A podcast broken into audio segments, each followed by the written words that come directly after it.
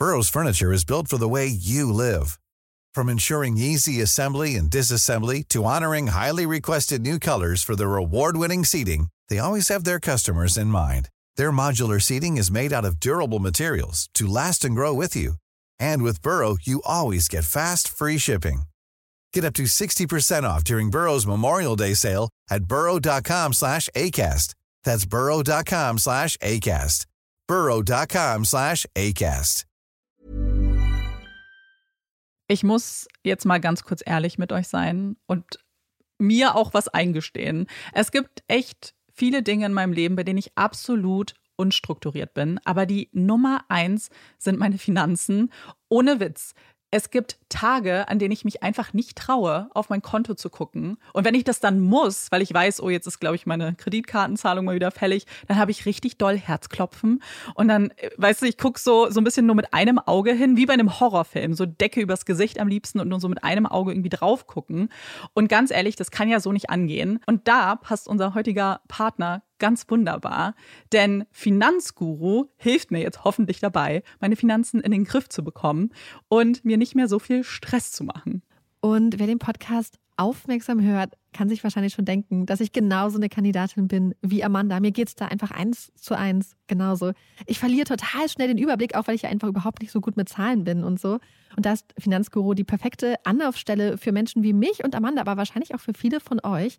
Bei Finanzguru bekommt ihr nämlich den perfekten Überblick über eure Finanzen. Ihr könnt dort, wenn ihr möchtet, all eure Konten miteinander verbinden, also Girokonto, Kreditkarte, Depot oder auch zum Beispiel eure Kryptobörse. Und dann werden alle Einnahmen und Ausgaben automatisch kategorisiert und für euch übersichtlich in der App aufbereitet. Und nicht nur das, Finanzguru zeigt euch auch alle eure Verträge ganz übersichtlich an. Das heißt, wenn ihr erkennt, dass da ein überflüssiger Vertrag dabei ist, dann könnt ihr den ganz einfach mit einem Fingertipp rechtssicher über die App kündigen. Das sind aber nicht die einzigen richtig coolen Features von Finanzguru. Finanzguru kann nämlich auch noch mehr machen und zwar für euch ganz persönlich. Genau, mit Finanzguru Plus bekommt ihr nämlich detaillierte Budgetanalysen und auch personalisierte Finanztipps, also alles irgendwie perfekt auf euch zugeschnitten. Ihr habt auch Analysen eures Kaufverhaltens, die euch zur Verfügung stehen. Dann könnt ihr nämlich auch Veränderungen planen. Und was ich auch super cool finde, ist die klare Übersicht eurer Ausgaben nach Kategorie, also zum Beispiel Lebensmittel, Shopping, Tanken. Das könnt ihr alles unterteilen. Und das äh, finde ich einfach so viel übersichtlicher und auch viel einfacher dann eben für zukünftige Veränderungen. Veränderungen. Wenn ihr Finanzguru auch ausprobieren wollt, dann haben wir jetzt ein richtig, richtig cooles Angebot für euch. Und zwar könnt ihr mit unserem Code Puppies Finanzguru Plus drei Monate lang kostenlos testen. Und das ist super einfach. Ihr müsst einfach nur die App downloaden, euer Konto verknüpfen und dann in eurem Profil den Code Puppies eingeben. Ganz wichtig, der Code ist nur für NeukundInnen gültig. Und dann geht's auch schon los. Dann könnt ihr Finanzguru drei Monate lang kostenlos kostenlos testen, durchstöbern und rausfinden, welche Funktion für euch am meisten Sinn ergibt. Den Link, den Code und alle weiteren Informationen findet ihr wie immer in unseren Shownotes und auch in unserem Linktree.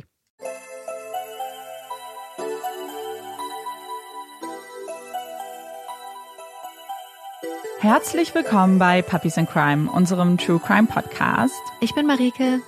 Und ich bin Amanda. Amanda und ich nehmen mal wieder nicht im Studio auf. Wir haben heute schon eine Nachricht bekommen, dass wir hoffentlich nicht zu sehr im Studio schwitzen. Wir schwitzen aber getrennt voneinander. Also beziehungsweise, wie ist es denn in Berlin? Ist es Hier schwitzig? ist es warm. Ja, ja, ich glaube, heute mhm. sind es 29 Grad ah. äh, Sonne. Also, und es wird mhm. auch noch über 30 heute. Also es ist nicht, das sage ich jetzt nicht, weil ich heute schon rausgegangen wäre oder so, sondern nur, weil ich meine Wetter-App gecheckt habe. Ähm, aber äh, es wird jetzt kälter, die Tage. Ja. Ja, ich weiß, Olaf findet das auch scheiße.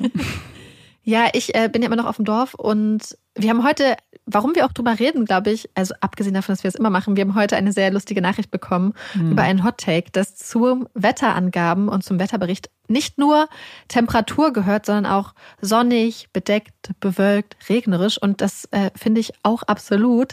Ich finde, das sind immer total wichtige Informationen.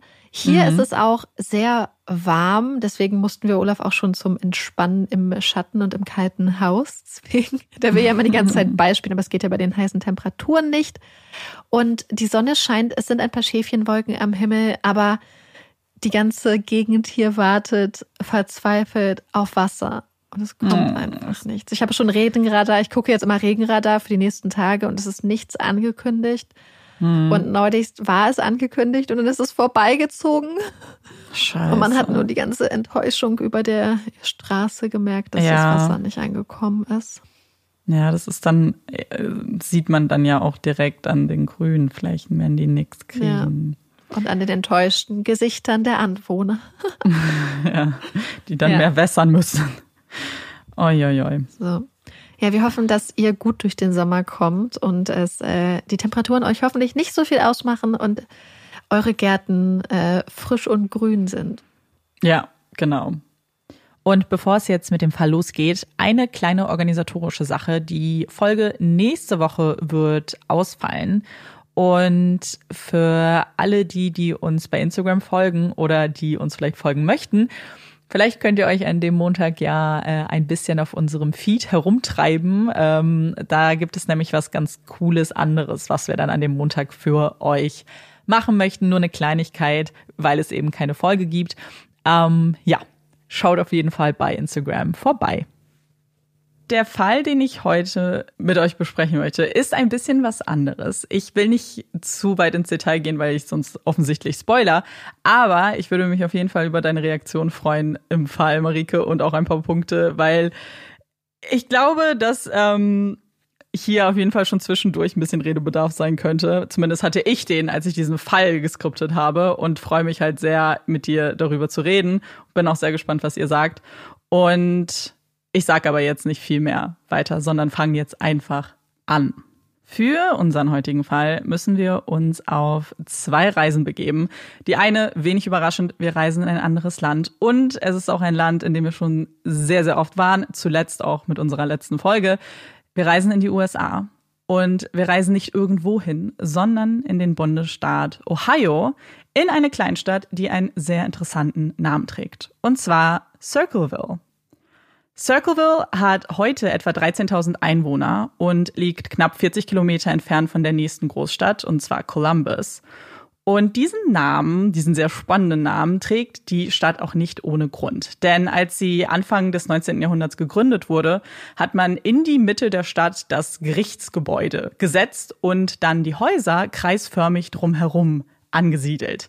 Das sah vielleicht ganz schön aus, hat sich aber relativ schnell als relativ unpraktisch herausgestellt, weil natürlich die Bewohner auch irgendwann angefangen haben zu meckern, dass die Grundstücke alle unterschiedlich groß sind und auch nicht wirklich praktisch geschnitten sind. Also hat man irgendwann gesagt so, hm, Vielleicht sollten wir an dieser Nostalgie nicht mehr festhalten, sondern aus dieser Stadt, die wie ein Kreis angesiedelt ist, vielleicht einfach eine reguläre Stadt machen. Und deswegen, wenn man heute nach Circleville fahren würde, dann sucht man die Kreise vergebens. Aber den Namen hat sie natürlich behalten und sie hat auch immer noch einige Gebäude aus dieser Zeit, die daran erinnern, warum die Stadt diesen Namen trägt. Und wenn man sich jetzt vielleicht fragt, wie das Leben in Circleville ist, dann muss man nur auf die stadteigene Website gehen und hat eigentlich einen ganz guten ersten Eindruck davon. Und jetzt Achtung, bitte nicht googeln, denn unser heutiger Fall gehört zu denen, die unwiderruflich mit dem Stadtnamen verknüpft sind. Ihr würdet euch also sofort spoilern lassen. Damit ihr das aber nicht müsst, beschreibe ich euch mal ganz kurz, wie man sich diese Website vorstellen muss. Ich glaube, vielleicht ganz klassisch und auch zu erwarten, gibt es dort eine Liste voller Aktivitäten, eine Karte der Stadt, eine Auflistung der Sehenswürdigkeiten. Es gibt auch eine Willkommensbotschaft des Bürgermeisters und eben ganz viele weitere Tipps und ja, Nettigkeiten für Touristen. Aber diese Website ist eben nicht nur an die Besuchenden gerichtet, sondern ist auch eine Art digitaler Treffpunkt für die Bewohner. Also wenn man jetzt zum Beispiel einen Job sucht, dann findet man dort die aktuellsten Stellenanzeigen. Zum Beispiel wird derzeit äh, nach Unterstützung in der Polizei gesucht. Und das fand ich auch ganz spannend. Wenn man vielleicht schon seinen Traumjob hat in Circleville, dann kann man mit ganz viel Glück und Durchhaltvermögen auf der Startseite als Mitarbeiterin oder Mitarbeiter des Monats gekürt werden. Also für alle ersichtlich. Und vielleicht noch mal ganz kurz von uns herzlichen Glückwunsch an Lacey, die hat es nämlich diesen Monat geschafft. Etwas, das mir auch sofort aufgefallen ist, ist einfach, wie unfassbar viele Links es auf dieser Website gibt zu allen möglichen Formularen, die man sich runterladen kann. Also alles, was das Bürokratieherz begehrt, kann man auf jeden Fall dort finden. Und deswegen ist diese Website auch ziemlich, ziemlich voll. Und habe ich schon den riesengroßen Kürbis erwähnt, der sich über die ganze Website erstreckt? Wenn nicht, dann habe ich damit auch die allergrößte Attraktion in Circleville vergessen, denn da findet jedes Jahr das Kürbisfestival statt.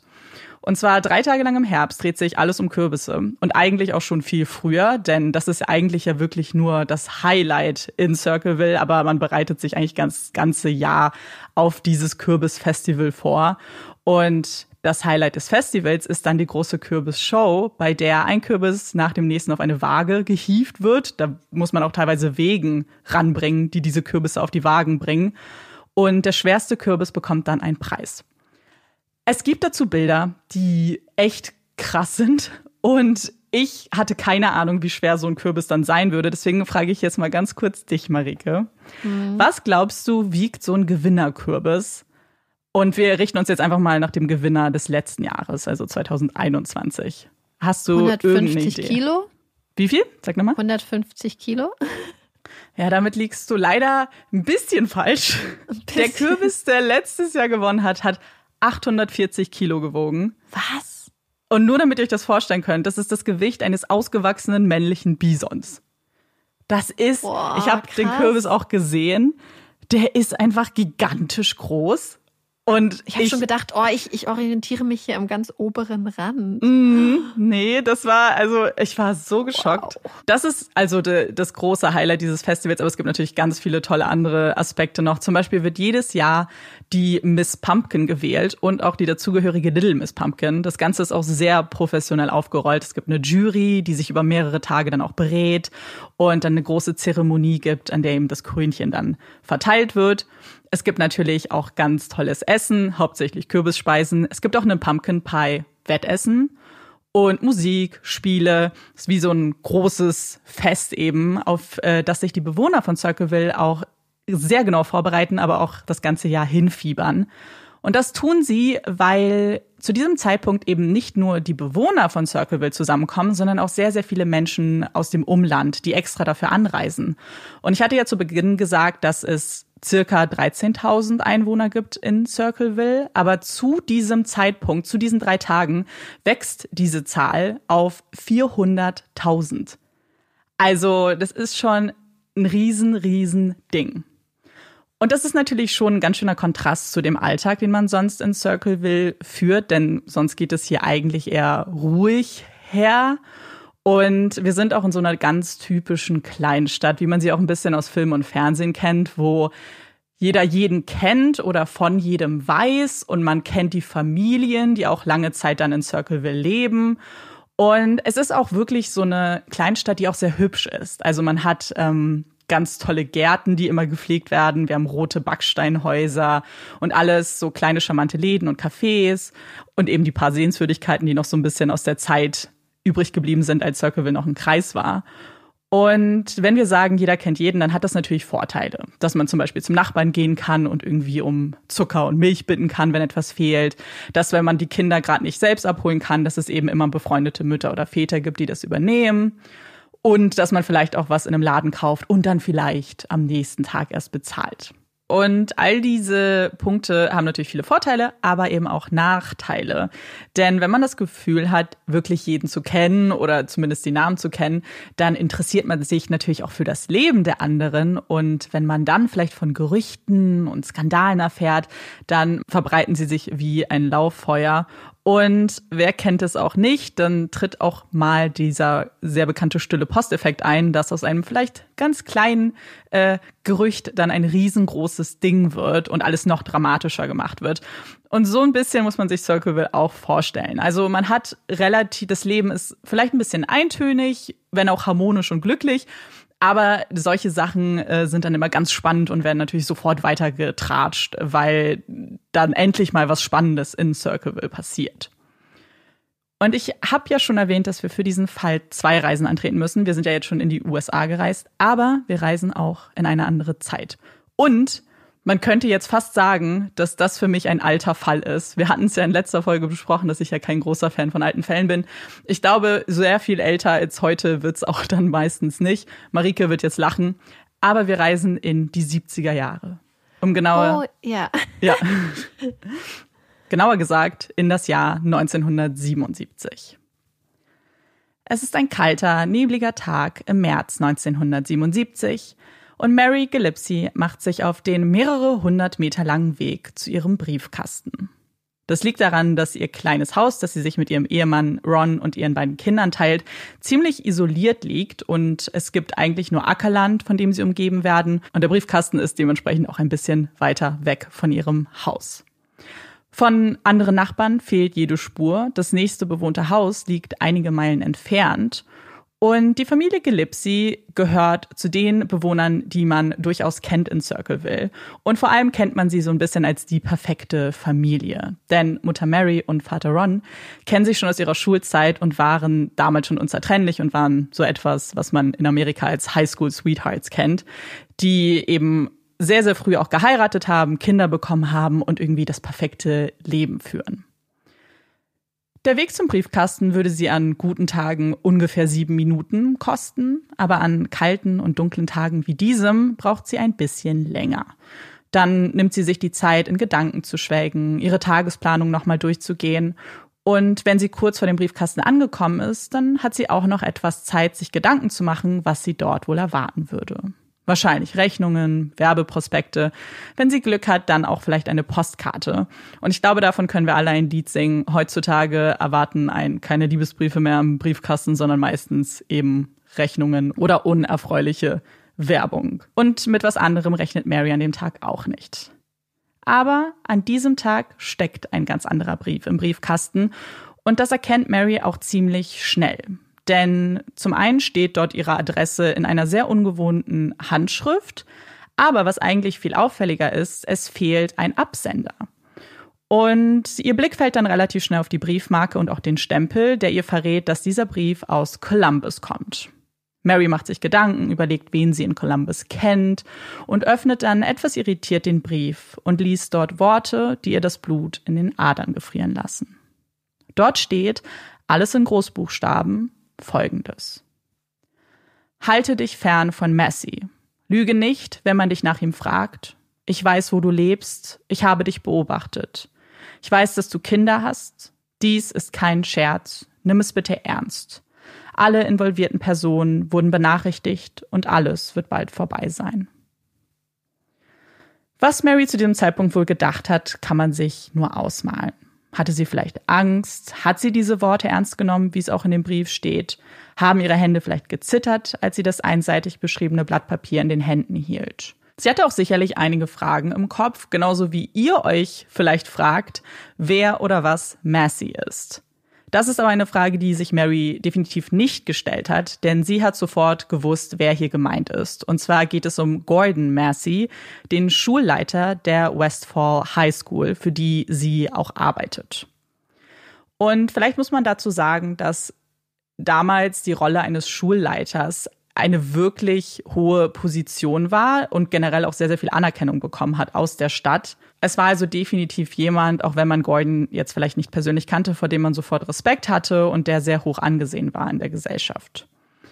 Unser anonymer Schreiber scheint aber jetzt relativ wenig Respekt vor Messi zu haben. Zumindest warnt er Mary ja davor, weiterhin Kontakt mit ihm zu haben. Und das weiterhin trifft auch zu, denn wie ich gerade schon erwähnt habe, arbeitet Mary als Schulbusfahrerin für die Schule, an der Gordon Messi eben angestellt ist. Und obwohl sie weiß, um wen es geht und die Worte ja doch auch ein bisschen erschreckend sind, wenn man überlegt, dass da steht, ich beobachte dich, entscheidet sich Mary, diesen Brief komplett zu ignorieren. Sie erzählt niemandem davon, nicht ihrem Ehemann Ron, nicht Freunden oder Familie. Für sie ist das alles ein schlechter Scherz, beziehungsweise hofft sie einfach, dass es eben jemand ist, der sich auf ihre Kosten einen Scherz macht. Es ist kein Scherz, zumindest keiner, der ein schnelles Ende finden wird, denn nur eine Woche später steckt ein weiterer Brief in ihrem Briefkasten. Dort steht, ich weiß alles, ruf den Sheriff an, er kann dich nicht immer beobachten. RT3 Circleville 62917, Busnummer 4747301. Ich werde dich weiterhin anrufen. Noch einmal, das hier ist kein Scherz. Treffe ihn und steige in seinen Wagen, damit ich Schlagzeilen machen kann und das endlich vorbei ist. Halte ich von ihm fern, Tag und Nacht. Wenn ich euch zusammen erwische und einen Narren aus mir mache, so wie es die Schule getan hat, dann Punkt, Punkt, Punkt. Der Brief geht eigentlich noch weiter, aber die restlichen Worte sind kaum zu entschlüsseln. Und zugegebenermaßen, die Worte, die man entschlüsseln kann, ergeben jetzt auch nicht wirklich Sinn. Es wirkt so ein bisschen durcheinander. Und nicht nur was den Inhalt angeht, sondern auch die Grammatik, Wortwahl, das alles scheint irgendwie ein bisschen gestellt zu sein, also wirkt sehr unnatürlich. Und man könnte jetzt vielleicht vermuten, es ist jemand, der die englische Sprache nicht so gut kennt oder jemand, der das mit Absicht macht und sich vielleicht verstellt. Und trotzdem legen diese Zeilen dem Ganzen nochmal eine Schippe drauf, denn diese Zahlenkombinationen, die ich vorgelesen habe, sind die Busnummern und die Route von Marys Schulbus. Das heißt, äh, der anonyme Verfasser scheint sie zumindest zu kennen und auch ihre täglichen Routinen zu kennen, was Mary zwar erschreckt und ihr auch Sorgen macht. Und Mary entscheidet sich, die ganze Wut, ihre Sorgen und so weiter wieder mal runterzuschlucken, niemandem was davon zu erzählen und einfach mit ihrem Leben weiterzumachen. Sie denkt dabei natürlich auch an ihre Familie, um die sie sich auch kümmern muss. Und sie hat ja auch noch einen Job, dem sie nachgeht. Also erzählt sie niemandem was davon denkt wahrscheinlich insgeheim immer noch, wenn sie es nur lang genug ignoriert, wird die Person schon aufhören. Es gibt aber auch einen dritten Brief, der dann kurz darauf wieder an sie adressiert in ihrem Briefkasten wartet und auch den möchte ich euch kurz vorlesen. Lady, Doppelpunkt. Das ist deine letzte Chance, ihn zu melden. Ich weiß, du bist ein Schwein und ich werde es beweisen und du wirst vor lauter Scham aus Ohio flüchten. Ein Schwein schleicht herum und trifft die Ehemänner anderer Frauen, hinter ihren Rücken natürlich, zerbricht die anderen Familien und bringt Leid über sie. Du bist so ein Schwein und ich werde es beweisen. Warum kommt er nicht und rettet dich? Oder hat er zu viel zu verlieren? Seine Ehefrau, die Schweine wie du ausnutzen? Oder sein 28.500 Dollar im Jahr Job? Wie geht's deiner kleinen Tochter? Wird sie groß werden und genauso werden wie du? Das sind die drei Briefe, die Mary als allererstes erhält ohne große Erklärung, ohne wirkliche Details, worum es genau geht. Aber ich glaube, besonders der letzte Brief spricht eine eindeutige Sprache, was man hier Mary vorwirft. Ich meine, du kannst es dir jetzt wahrscheinlich schon denken, aber wir können es ja nur so mal kurz zusammenfassen. Die Person wirft ihr eine Affäre mit Gordon Massey vor, und man könnte sich jetzt fragen, woher genau dieser Vorwurf stammt. Ob es irgendeine Vorgeschichte gibt, was Mary dazu sagt. So, ist da irgendwas dran oder kommt es auch für Mary aus dem Nichts? Und es gibt tatsächlich noch ein bisschen mehr, was man zu, dieser, zu diesem Vorwurf sagen muss. Denn Mary ist nicht die erste Person, die Briefe dieser Art bekommt, mhm. sondern jemand anders. Und das ist Gordon Massey. Er ist die erste Person, die diese anonymen Briefe bekommen hat. Was aber ganz spannend an diesen allerersten Briefen ist, die Gordon Massey bekommt, ist, dass Mary gar nicht namentlich erwähnt wird. Die Person schreibt, dass seine Freundin ihm berichtet hätte, dass Gordon Massey sie angebaggert hat. Und nicht nur sie, sondern auch die anderen Busfahrerinnen. Und das wäre seiner Meinung nach absolut unangebracht, da diese Frauen vergeben sind und sich das für einen Mann in seiner Position nicht gehört. Es gäbe außerdem das Gerücht, dass er etwas mit einer verheirateten Frau hätte. Er solle für das Wohl dieser Familie und auch für den Ruf der Schule mit diesem Verhalten aufhören. Ansonsten sehe sich der anonyme Schreiber gezwungen, das Schulamt zu verständigen. Vielleicht kleine Randnotiz. Ich sage jetzt natürlich ihm, also als ob das ein Mann ist, der das schreibt, mhm. so wirkt es halt auch. Also er schreibt eben von My Girlfriend und es gibt mehrere Andeutungen, dass die Person ein Mann ist. Das wissen wir jetzt natürlich faktisch nicht. Es kann genauso gut eine Frau sein, die sich als Mann ausgibt und trotzdem von meiner Freundin und so weiter spricht.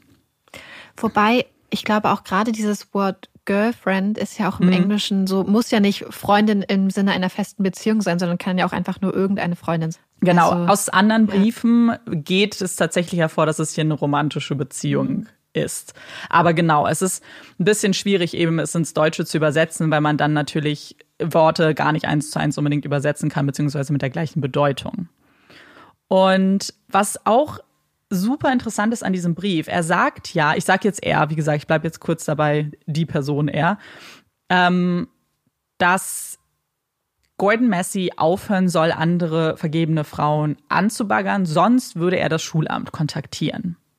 Also es wirkt jetzt fast so, als ob Gordon Messi eine Wahl hat, mit seinem Verhalten aufzuhören, um damit keine Konsequenzen folgen. Das stimmt aber nicht, denn das Schulamt bekommt einen Tag später schon einen Brief. Es gab also jetzt keine wirkliche, keine Zeitspanne, in der irgendwie Besserung hätte folgen können. In diesem Brief an das Schulamt geht es genau darum, was auch Gordon Messi vorgeworfen wird, dass er eine Beziehung zu einer verheirateten Frau pflegt und dass um sofortige Entlassung gebeten wird, da ein solches Verhalten nicht toleriert werden kann und ja auch einen schlechten Ruf auf die Schule wirft.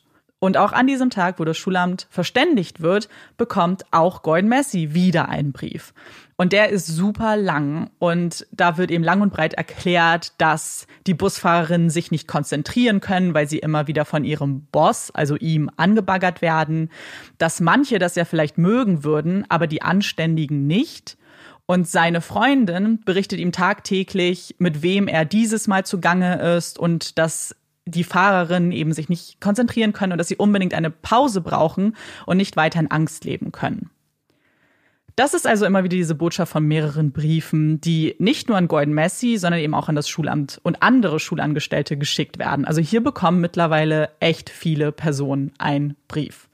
Dabei geht es halt immer wieder um alle Busfahrerinnen, beziehungsweise viele von ihnen, die sich belästigt fühlen würden und dass Gordon Messi sich an verheiratete oder vergebene Frauen ranmachen würde. Das ist eigentlich immer wieder die gleiche Botschaft. Ich habe ja schon vorhin kurz erwähnt, und es ist euch vielleicht auch aufgefallen, Marys Name wird nicht genannt und doch bekommt sie parallel dazu eben auch Briefe, in denen sie vor Gordon gewarnt wird und man ihr gleichzeitig eine Affäre mit ihm unterstellt. Und weil Mary ja mit niemandem darüber spricht, weiß sie auch gar nicht, dass es andere Personen gibt, die gerade Briefe erhalten, zum Beispiel Gordon Massey. Sie ignoriert das ja alles, verschweigt es auch. Vielleicht, weil es euch jetzt bestimmt schon alle interessiert.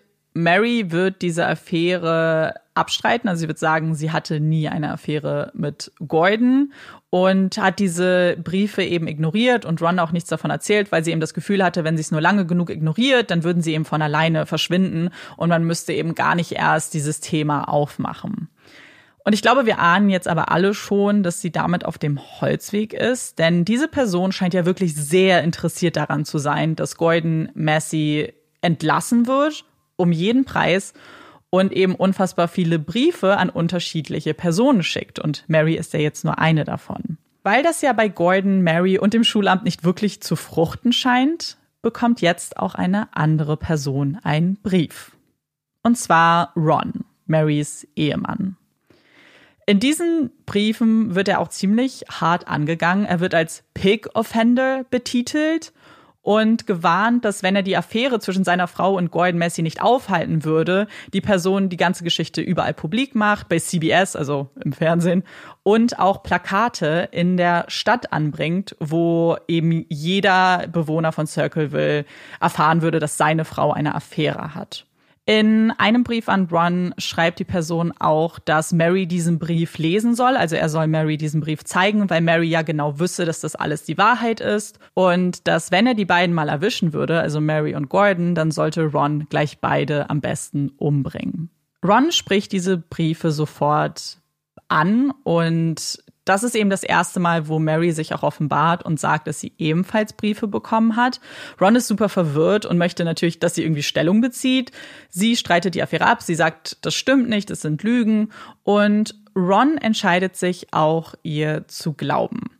Und nicht nur das, sondern die beiden entscheiden zusammen, dass sie was dagegen machen müssen und gehen auch zum Sheriff und zeigen ihm die Briefe, sagen eben, dass es nicht aufhört, dass es jetzt schon mehrere Briefe sind und die von der Tonart auch relativ aggressiv sind. Und ich meine, jetzt haben wir ja auch schon so Aufforderungen zur Gewalt irgendwie. Also die Person langsam nehmen sie es ernst. Also langsam haben sie das Gefühl, okay, das ist jetzt kein Scherz mehr, sondern jetzt muss vielleicht die Polizei auch involviert werden. Die Person, die diese Briefe schreibt, vermittelt das Gefühl, dass er oder sie von allem weiß und auch mitbekommen hat, dass die Polizei involviert ist und das überhaupt nicht gut findet.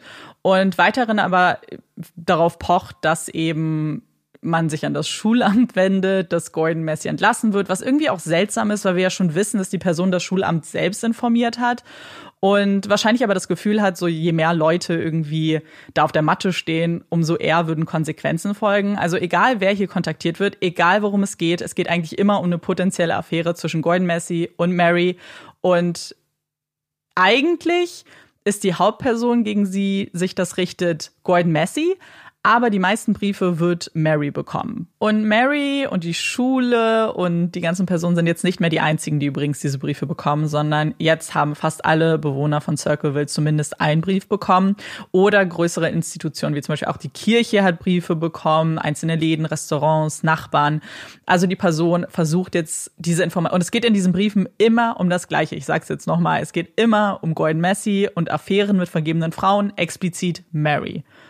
Und wie ich ja schon zu Beginn gesagt habe, verbreiten sich Gerüchte in Circleville wie ein Lauffeuer. Und das ist eigentlich so ein bisschen the talk of the town. Alle reden nur noch darüber. Alle reden über die Briefe und eben die mögliche Affäre.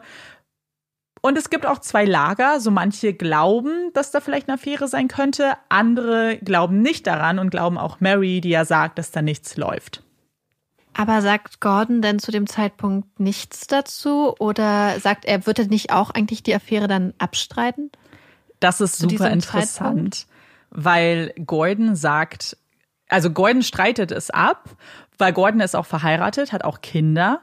Aber, und das finde ich super interessant, aber es spricht, glaube ich, ein bisschen für die Zeit, der Blick ging gar nicht auf Gordon so sehr, sondern auf Mary tatsächlich. Und Mary wurde immer wieder dazu befragt und Mary war der Haupt, also als diese Briefe rauskamen, war das Hauptaugenmerk auf ihr. So Gordon konnte sich mit einem einfachen, das stimmt nicht. Und das ganze Schulamt hat ihm übrigens auch geglaubt. Die haben ihm das mhm. nicht zugetraut. Aber äh, bei Mary sah das dann irgendwie ein bisschen anders aus. Okay, Und, aber zu diesem Zeitpunkt streiten beide ab. Ja. Dass das was ist. So, also. Okay. Ja. Genau, genau, beide streiten es ab weil Gordon aber so sehr geglaubt wird, was er auch sagt, gibt es halt die ganze Zeit ja keine Konsequenzen für ihn. Und wir wissen ja, die Person, die schreibt, will ja eigentlich unbedingt, dass es irgendwelche Konsequenzen für Gordon Messi gibt. Und wenn nichts passiert, und das werden wir auch sehen, dann steigert die Person das Verhalten immer mehr. So, wir haben es ja schon gesehen, erstmal gingen Briefe an Gordon, das Schulamt, dann an Mary, dann ihren Ehemann, dann an die ganze Stadt. Und jetzt macht er eine Sache war, die in den Briefen erwähnt hat. Und zwar erscheinen in der Stadt plötzlich über Nacht Plakate mit einer ganz klaren Botschaft. Und zwar einer, die wirklich erstmal alle schockt. Denn Gordon wird eine sexuelle Beziehung vorgeworfen, jedoch nicht mit Mary, sondern mit ihrer Tochter Tracy, die ein Kleinkind ist zu dieser Zeit. Also sie ist, glaube ich, sieben oder acht. Und Ron und Mary sind jetzt außer sich. So alles andere vorher konnten sie ertragen, weil es um sie ging. Aber dass auf einmal jetzt ihre kleine Tochter mit reingezogen wird, ist halt für sie das absolute No-Go. Und was Ron macht, man kann es wahrscheinlich so gut nachvollziehen.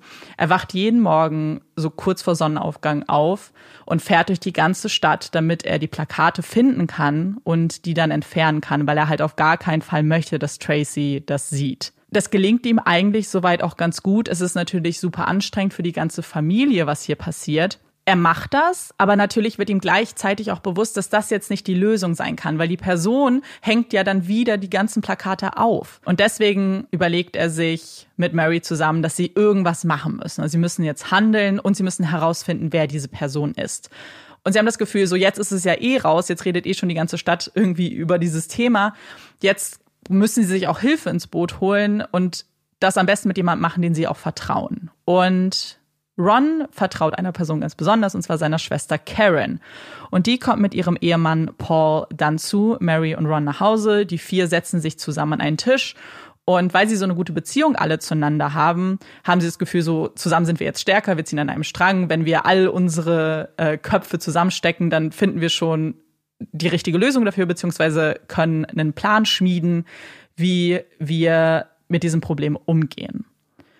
Und interessanterweise, als die vier dann so zusammensitzen, äußert Mary einen Verdacht. Sie kann sich nämlich bei einer Person vorstellen, dass sie ein Motiv hat, diese Briefe und Plakate und so weiter in Umlauf zu bringen weil es da einen Vorfall gab. Und zwar hat Mary einen Kollegen, der auch Busfahrer ist, ähm, sein Name ist David, und der hat ihr Avancen gemacht, auch mehrfach, und Mary hat die aber immer wieder abgewiesen. Und sie hat jetzt eben diesen Verdacht, dass vielleicht sein gekränktes Ego jetzt daran schuld sein könnte, dass sie diese Briefe bekommen und dass sie sich ja auch gegen Mary richten.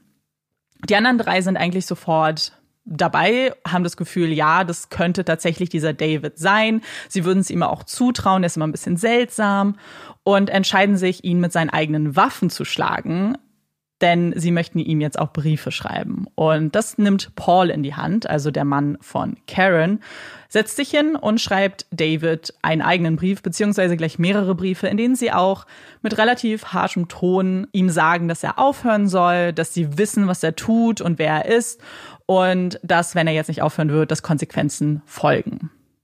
Sie schicken diese Briefe ab und sie scheinen auch irgendwie Erfolg damit zu haben, denn ab diesem Moment hören die Briefe auf. Wochenlang passiert gar nichts mehr, es kommen, die Plakate sind weg, die Briefe sind weg und für sie scheint der Albtraum jetzt damit ein Ende zu haben. Bis zum 17. August 1977. Mary gönnt sich zusammen mit ihrer Schwägerin Karen und zwei weiteren Freundinnen eine wohlverdiente Auszeit und sie reisen nach Florida, um da ein paar Tage ausspannen zu können. Und die Briefe haben ja mittlerweile aufgehört, aber die Gerüchteküche in Circleville brodelt natürlich fleißig weiter und Mary steht immer noch im Vordergrund des heimlichen Flüsterns. Während Mary also jetzt unterwegs ist, um das Ganze hinter sich zu lassen, hält Ron die Stellung zu Hause und bereitet sich auf einen Abend mit den Kindern vor. Irgendwann gegen Abend klingelt das Telefon bei der Familie und Ron nimmt den Hörer ab, lauscht der Stimme am anderen Ende und legt irgendwann auf. Dann springt er auf, schnappt sich seine Waffe, gibt seiner Tochter Tracy, die noch wach ist, einen Kuss auf die Stirn und verabschiedet sich mit den Worten, er würde jetzt den Briefeschreiber konfrontieren. Er setzt sich hinter das Steuer seines rot-weißen Pickup-Trucks. Das ist übrigens auch ein Wagen, der in den Briefen immer wieder erwähnt wird, weil der Verfasser sagt, er beobachtet diesen Wagen und wohin die Familie damit fährt. Und Ron fährt dann etwa zehn Meilen in Richtung Nordwesten. Was an diesem Abend bzw. der Nacht genau passiert, ist unklar.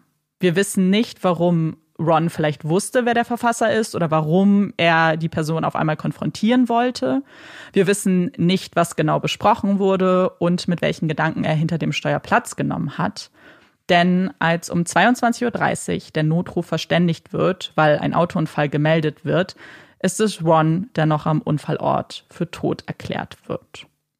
Sein Wagen ist in der Kurve von der Straße abgekommen und dann gegen einen Baum geprallt. Ron, der nicht angeschnallt war, wurde aus dem Sitz gerissen und flog durch die Windschutzscheibe des Autos und er war sofort tot. Bei den ersten Beobachtungen der Ermittler kommt ihnen das Ganze irgendwie auch seltsam vor. Denn Ron kannte diese Route, die war auch nur knapp zehn Minuten von seinem Haus entfernt. Und es war vielleicht dunkel, die Straße war nicht beleuchtet, aber es war trocken, also es hat nicht geregnet und eigentlich hätte er diesen Weg sehr gut kennen müssen und auch die Kurve sehr gut kennen müssen, von der er abgekommen ist. Außerdem findet man Rons Waffe in dem Wagen vor, bei der eine Kugel fehlt. Man hat nach der Kugel gesucht oder nach einer Patronenhülse, die hat man aber nirgends gefunden und wir wissen auch nicht, ob das Magazin voll war, als er in den Wagen gestiegen ist. Und es gibt natürlich einige Fragen, die sich die Ermittler stellen, vor allem natürlich, ob das Ganze mit dem geheimnisvollen Briefeschreiber zu tun hat. Diese Fragen rücken aber in den Hintergrund, als sie die Autopsie bzw. den Bericht zugestellt bekommen. Denn dort ist vermerkt, dass Ron 1,6 Promille Alkohol im Blut hatte und damit verdichtet sich das Bild eines Unfalls für die Polizisten. Sie denken, er hätte zu viel getrunken, konnte dann nicht schnell genug reagieren, kam von der Straße ab und prallte dann schließlich nach 40 Metern, die er dann auch noch auf dem Weg gefahren ist, gegen einen Baum. Die Familie von Ron, die sofort über den Tod unterrichtet wird, ist geschockt und sie können auch gar nicht glauben, dass er betrunken gefahren sein soll. Dann, das passt so gar nicht zu ihm. Ron sei kein Trinker gewesen. Und es ist auch für sie ein bisschen komisch, wie dieser Tag oder der Abend hätte ablaufen sollen, denn hätte Ron dann seine Kinder alleine zu Hause gelassen, damit er in irgendeine Bar fährt, sich volllaufen lässt und dann hinter Steuer setzt, so kennen sie Ron eigentlich gar nicht. Und zunächst kommt das den damit dann auch irgendwie seltsam vor. Denn Ron war ein relativ kleiner, schmächtiger Mann. Um diesen Alkoholwert erreichen zu können, hätte er circa vier bis fünf Drinks trinken müssen. Und das innerhalb von 30 Minuten. also der Zeitpunkt zwischen dem Verlassen des Hauses und dem Notruf sind 30 Minuten. Wenn man den Zeitangaben von Tracy glauben möchte, wann er das Haus verlassen hat. Also das muss man da jetzt auch noch beachten. Was Tracy übrigens auch noch gesagt hat, ist, dass sie nicht mitbekommen hätte, dass ihr Vater getrunken hat. Und er hat ihr ja zum Beispiel einen Kuss auf die Stirn gegeben. Und als sie gefragt wurde, hat sie gesagt, sie hat jetzt keinen Alkohol gerochen. Nochmal zur Erinnerung, Tracy ist hier aber ein kleines Kind. muss man dann auch, was die Zeitangabe angeht, es ist natürlich, wir haben jetzt, sie ist die einzige Zeugin dafür, die wir haben. Das muss man dann, glaube ich, dann noch beachten. Und ich habe ja schon gesagt, die Ermittler zeigen sich also auch etwas skeptisch, was diesen Ablauf des Tages bzw. des Abends angeht. Und Mary wird natürlich auch unterrichtet und sie ist sich eigentlich sicher, dass Ron sich auf den Weg gemacht hat, eben um herauszufinden, wer ihn diese Briefe geschickt hat, so wie Tracy ja auch gesagt hat. Und Mary vermutet, dass er vielleicht irgendwas an diesem Telefonat gehört hat, was ihm verraten hat, wer die Person ist. Oh. Entweder vielleicht im Hintergrund oder mhm. dass er sogar die Stimme erkannt hat. Paul, der Ehemann von Rons Schwester, den wir auch schon kennen von dem Meeting, wo sie Briefe an David geschickt haben, kann auch überhaupt nicht glauben, dass Ron sich einfach betrunken hätte und dann losgefahren ist. Und er ist sich sicher, dass mehr dahinter stecken muss. Und er unterhält sich auch immer wieder mit den Ermittlern. Und zunächst stimmen die ihm auch zu. Als er aber dann das zweite Mal mit den Ermittlern spricht und quasi so ein bisschen nach dem Stand der Dinge fragt, sieht das plötzlich ganz anders aus. Denn da heißt es, man gehe nun doch von einem Unfall aus. Sie haben zwar einen Verdächtigen festgenommen, aber dieser hätte einen Polygraphentest bestanden und deswegen haben sie ihn wieder laufen lassen und sie sind jetzt zu der Erkenntnis gekommen, das sei alles ein trauriger Unfall, aber mehr nicht. Ein Verdächtiger. Vielleicht fragt ihr euch jetzt, wer ist dieser Verdächtige, so wer ist diese Person? Und tja, das äh, fragen sich sehr viele Menschen. Denn diese, die Identität dieser Person wird niemals preisgegeben werden. Keiner wird jemals erfahren, wer die Person war, die für einen kurzen Zeitpunkt irgendwie mhm. verdächtig war für diese Tat. Und was wir ja von Polygraphentests halten, das, ich glaube, das müssen wir nicht nochmal erwähnen. Und das ist jetzt das Ende der Ermittlungen von Rons Tod. Die Familie muss das jetzt so hinnehmen. Es wird nicht weiter ermittelt. Da bleibt eben nur noch die Trauer, die sie fortan begleitet. Und obwohl es eben eine offizielle Todesursache gibt, die auch verkündet wird, stellen sich viele der Bewohner und natürlich auch die Familie die Frage, ob das alles wirklich so stimmt oder ob man hier vielleicht etwas vertuschen möchte. Und das scheint sich auch eine uns bekannte Person zu fragen. Und wenn ich sage bekannt, dann meine ich nur, dass sich der ganze Fall um sie dreht. Und zwar die Person, die so gerne Briefe schreibt. Denn wie aus einem Sommerschlaf erwacht, ist sie plötzlich wieder da und beginnt von neuem Briefe zu versenden. Und diesmal geht es um den Tod von Ron und dass die Polizei hier die wahren Umstände verschleiert und die Person eigentlich auch wüsste, wer der wirkliche Täter ist, beziehungsweise wer verantwortlich dafür ist, nämlich Mary und Gordon. Wir sind also genau wieder an dem Punkt, wo wir auch zuletzt waren. Es geht jetzt weniger um eben die Affäre zwischen den beiden, also immer noch auch, dass sie eine Beziehung zueinander haben, sondern dass sie jetzt auch weitergegangen sind und Ron quasi aus dem Weg räumen wollten, damit jetzt Platz ist für die zwei und die beiden eben zusammen sein können. Die Person stellt diesen Vorwurf, also diese Person teilt diesen Vorwurf einfach so, ohne jetzt zu erklären, wie diese Tat denn begangen, also wie sie die Tat begangen haben sollen. Weil wir wissen ja auch zum Beispiel, dass Mary gar nicht in Ohio war, also nicht mal in dem Bundesstaat, sie war ja in Florida. Und es gibt auch keinerlei Beweise oder Hinweise dafür, dass Gordon irgendwas damit zu tun hat, dass er in der Nähe war, dass er überhaupt Kontakt mit Ron mal hatte.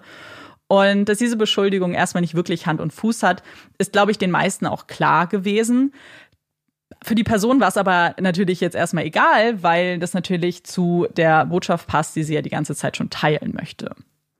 Aber für diesen Vorwurf beziehungsweise den Umstand, dass die Polizei vielleicht doch etwas verheimlichen möchte, gibt es zumindest einen kleinen Anhaltspunkt, der erwähnt wird.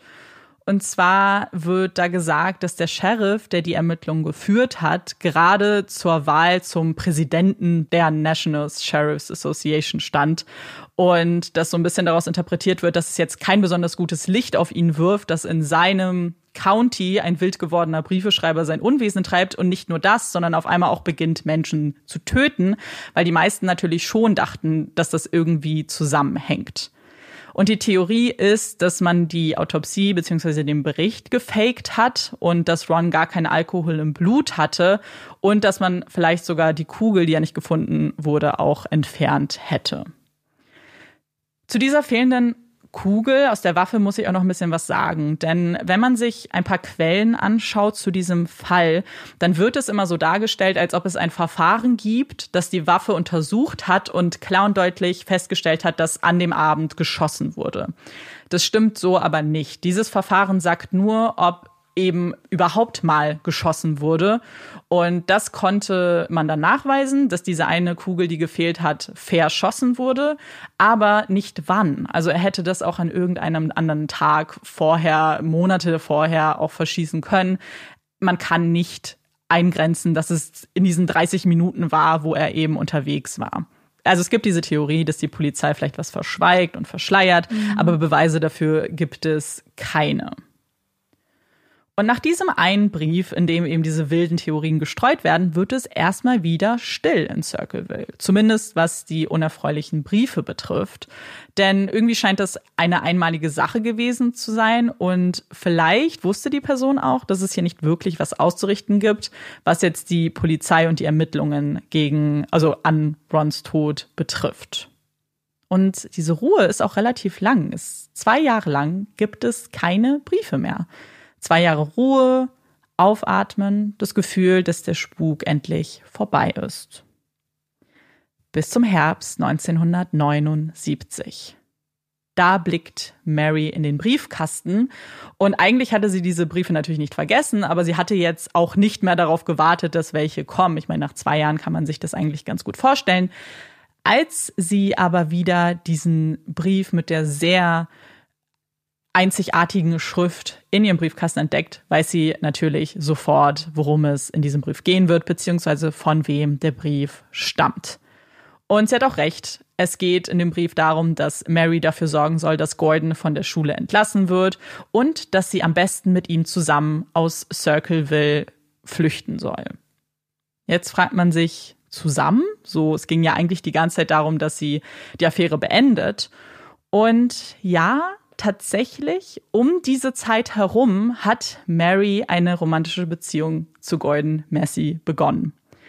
Und dieser steckt nämlich inmitten einer Scheidung gerade von seiner Ehefrau. Und Mary besteht aber darauf, dass zwischen den beiden nichts gelaufen ist, als diese Briefe angefangen haben. Also so, als die beiden verheiratet waren, hatten sie nichts miteinander. Ihre Beziehung hat erst angefangen, als Ron schon tot war und als Gordon Massey sich von seiner Frau hat scheiden lassen.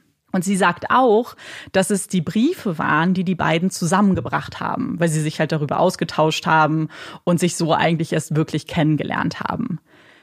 Die Sache ist, ich finde es ein mhm. bisschen, also ich finde den Zeitraum schon interessant, weil ja zwei Jahre keine Briefe kamen. Ob man mhm. sich da jetzt, also ich frage mich, wann sie angefangen haben, sich dann zusammen, also hinzusetzen und sich zu unterhalten. Mhm. Und ob sie, also ich kann es mir absolut vorstellen, dass sowas zusammenschweißt. Aber ja, ich ja, weiß noch nicht. Interessant. Ja. ja, ich bin auch hin und her gerissen, weil das Timing natürlich sehr spezifisch ist. Mhm. Aber gleichzeitig weiß man ja, dass zum Beispiel, wenn Menschen äh, Sachen auch, also aufregende Sachen und so zusammen erleben, dass sowas bei einem Date oder so, dass das Leute total schnell mhm. zusammenschweißen kann. Zumal, wenn es ja um so Vorwürfe von einer Affäre geht, vielleicht hat man dann schneller einen krasses Vertrautheitslevel erreicht. Gleichzeitig ist es natürlich schon was interess interessant, weil ja. man sich ja schon fragt, woher denn spezifisch der Vorwurf für die beiden kam. Ja, und was ich genau, wie, weil es ging ja in den Briefen um die Affäre. Und wenn dir eine Affäre mit jemandem vorgeworfen wird und das ein Riesenthema ist und alle irgendwie darüber reden, ist es natürlich schon komisch, dass es dann auf einmal dann wahr wird, weil ich würde, also man würde ja erstmal annehmen, dass man das unbedingt vermeiden möchte, damit alle nicht davon, davon ausgehen, dass es vielleicht doch die Wahrheit war von Anfang an. Und dann würde ich eigentlich eher meinen Abstand von Gordon Massey halten, als mich mit ihm zu treffen und über die Briefe zu philosophieren. Also wobei ich glaube, das kann man in beide Richtungen sehen, weil wenn ja, du sagen stimmt. würdest, du könntest auch sagen, dass sie wenn sie es erst verheimlicht haben, dass sie dann zum Beispiel gesagt haben, so, wir, wir trauen uns jetzt die Beziehung anzufangen und mhm. haben jetzt quasi auch, ähm, Ron ist tot, er lässt sich scheiden. Sie hätten ja, und wir können sagen, wir haben uns über die Briefe getroffen. Das ist das eine, weil, weißt du, was ich meine? Und mhm. gleichzeitig, wenn eine, wenn es nichts gewesen wäre, hätte man sich vielleicht könnte man sagen, naja, es war ja nichts, aber wir haben uns nichts vorzuwerfen und wir sind jetzt so zusammengekommen. Also ja. ich glaube, die Tatsache, dass sie es, dass es auch quasi dann so halb öffentlich geworden ist und dass sie eine Beziehung angefangen haben, könnte sowohl für die eine Möglichkeit mhm. als auch für die andere sprechen. Ja, es ist irgendwie, also ja, ist ein interessanter Aspekt, glaube ich, auf jeden Fall. Eine interessante Wendung auch in diesem Fall. Und dass die beiden jetzt aber öffentlich zu ihrer Beziehung stehen, scheint diese Briefe halt wieder ins Leben zu rufen. Denn auf einmal beginnt dieser ganze Schwall an Briefen von neuem. Und sie nehmen auch eine ganz neue Form der Abscheulichkeit an. Also es wird immer schlimmer, jeder Brief wird immer aggressiver, immer gewaltvoller. Und diesmal werden die Briefe auch an Tracy adressiert, also an Marys Tochter, mit Beleidigungen, Gewaltfantasien. Und es sind halt Worte, die man, glaube ich, als erwachsener Mensch schon schwer ertragen kann. Aber wenn es halt an die eigene Tochter geht, und Mary hat offensichtlich die nicht Tracy gegeben, aber das ist natürlich noch mal eine ganz andere Form der Grausamkeit. Und in den nächsten Jahren, also es geht jetzt wirklich lange am Stück, würden immer wieder Briefe kommen. An Mary, an ihre Familie und wieder auch an andere Bewohner von Circleville. Und das Interessante hierbei ist, dadurch, dass die, die Message immer die gleiche ist, arrangieren sie sich dann einfach mit diesen Briefen. Also es wird wie so eine Form ihres Alltags, dass da ab und zu mal so ein Brief eintrudelt und sie nehmen sie einfach nicht ernst. Aber sie wissen natürlich schon insgeheim, oder wir wissen das ja auch, was passiert, wenn sich der Briefeschreiber nicht ernst genommen fühlt und ignoriert fühlt, weil dann toppt er immer alles und legt eine Schippe oben drauf. Und Mary bekommt zu Weihnachten 1982 eine Postkarte, auf der steht, Sag deiner Tochter, dass wir im neuen Jahr Schilder über sie an den Bushaltestellen aufhängen werden. Du hast es mit deinen Taten verursacht. An Mrs. Massey und alle, die es wissen, wie wirst du ihnen in die Augen blicken können? Aber jemand wie du hat kein Gewissen, sonst hättest du das alles nicht hinter ihrem Rücken gemacht. Und das ist kein Bluff, denn schon bald sprießen die Schilder wie Pilze aus dem Boden und wieder wird das niedergeschrieben, was wir schon von vorherigen Schildern kennen, und zwar, dass Gordon nicht nur eine sexuelle Beziehung zu Mary hat, sondern auch zu ihrer mittlerweile 13-jährigen Tochter Tracy. Und wie damals auch Ron macht es sich nun Mary zur Aufgabe, diese Schilder schnellstmöglich zu entfernen, damit ihre Tochter und ihre Freunde und eigentlich alle sie gar nicht erst sehen müssen. Und tagelang tut sie das, fährt die Straßen auf und ab und entfernt ein Schild nach dem nächsten. So auch am 7. Februar 1983.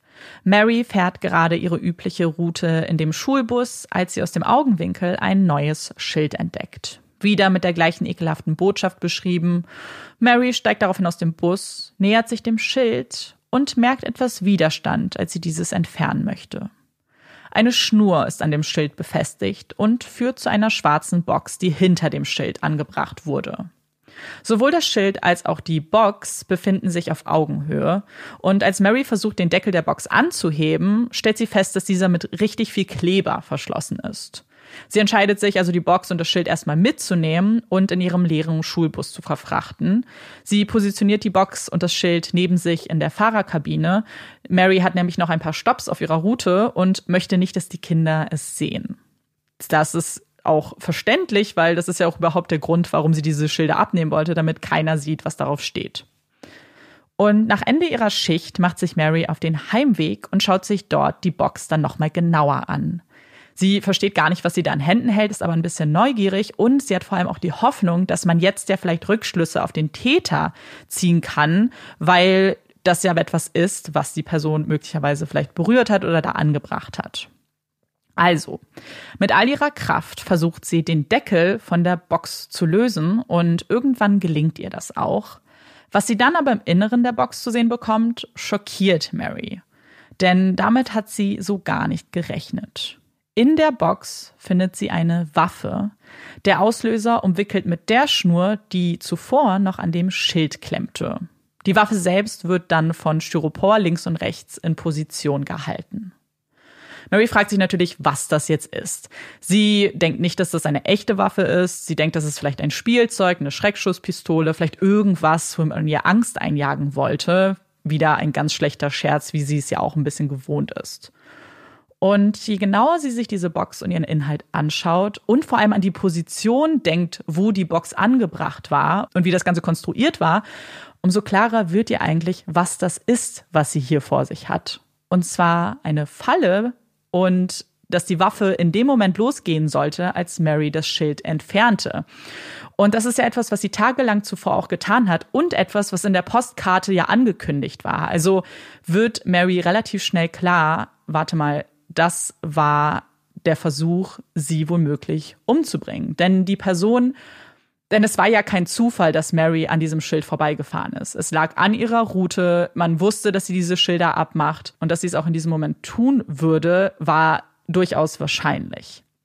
Mit dieser schrecklichen Erkenntnis geht Mary dann sofort zur Polizei. Sie nimmt die ganze Box mit und schildert dann ihre Beobachtung und bittet sie um Hilfe. Und die Ermittler sind auch sehr hoffnungsvoll, denn sie haben ja jetzt sechs Jahre lang einem Phantom hinterhergejagt. Und das ist ihr allererster erfolgsversprechender Hinweis, weil es mehr ist als nur ein Brief oder ein Pappschild. Sie haben jetzt also wirklich was in der Hand, zum Beispiel die Waffe, die sie nachverfolgen können und die sie vielleicht endlich zu einer Person führt. Und das schauen sie sich also alles ganz genau an und geben Mary mit ihrem unguten Gefühl auch recht. Denn sie nehmen das sehr ernst und haben sofort das Gefühl, dass das wirklich der Versuch war, sie zu töten.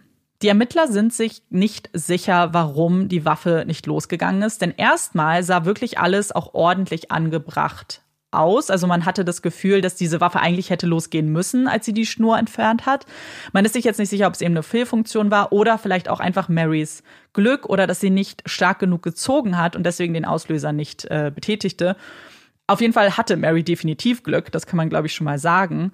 Und jetzt geht's natürlich los mit den Ermittlungen. Sie fragen sich jetzt, welche Person sowas tun würde, ob man vielleicht auch darauf schließen lassen kann, dass die Person unerfahren ist, weil es eben nicht funktioniert hat. Und das wäre natürlich durchaus möglich. Aber die Person scheint zumindest so viel vorab geplant zu haben, dass sie sich die Waffe genommen hat und dort die Seriennummer abgefeilt hat. Also diese war mit dem bloßen Auge nicht mehr erkennbar. Die Ermittler lassen sich natürlich aber nicht entmutigen davon und schicken die Waffe in ein Labor und versuchen dort eben dann die Seriennummer doch noch irgendwie erkenntlich zu machen. Und das geht auch alles relativ schnell. Und durch die Seriennummer können sie herausfinden, aus welchem Laden die Waffe stammt und über diesen Laden dann auch den Käufer ermitteln. Und das ist ein Mann namens Wesley, der auch sehr schnell zugibt, dass er dort eine Waffe gekauft hat, dass er diese aber nicht mehr besitzt, weil er sie vor kurzem erst weiterverkauft hat an den Vorgesetzten in der Firma, in der er arbeitet, der eine Waffe gesucht hat. Und dieser Vorgesetzte ist kein Unbekannter. Nicht für die Polizei und auch nicht für uns. Die Waffe, die man in der Box gefunden hat, die Mary hätte ihr Leben kosten können, gehört niemand anderem als Paul Freshour.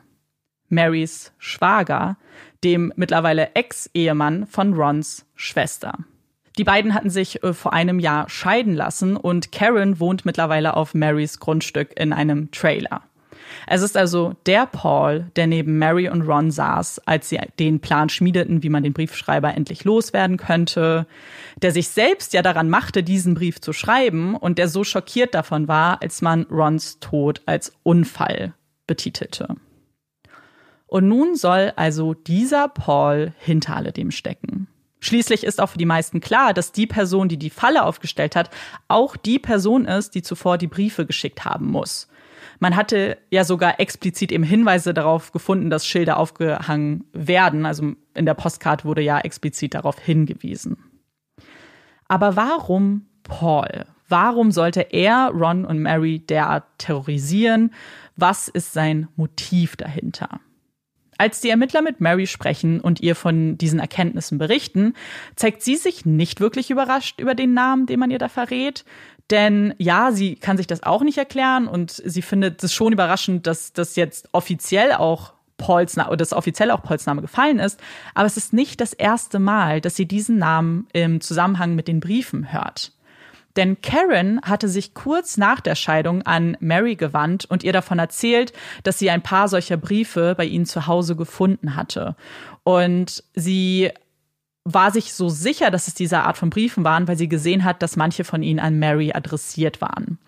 Als Karen ihr das damals erzählt hat, hat Mary dem aber nur wenig Glauben geschenkt. Sie hat sich auch gedacht, dass nur weil es diese Briefe vielleicht da gab, dass es nicht unbedingt zwangsläufig beweist, dass er sie auch geschrieben hat.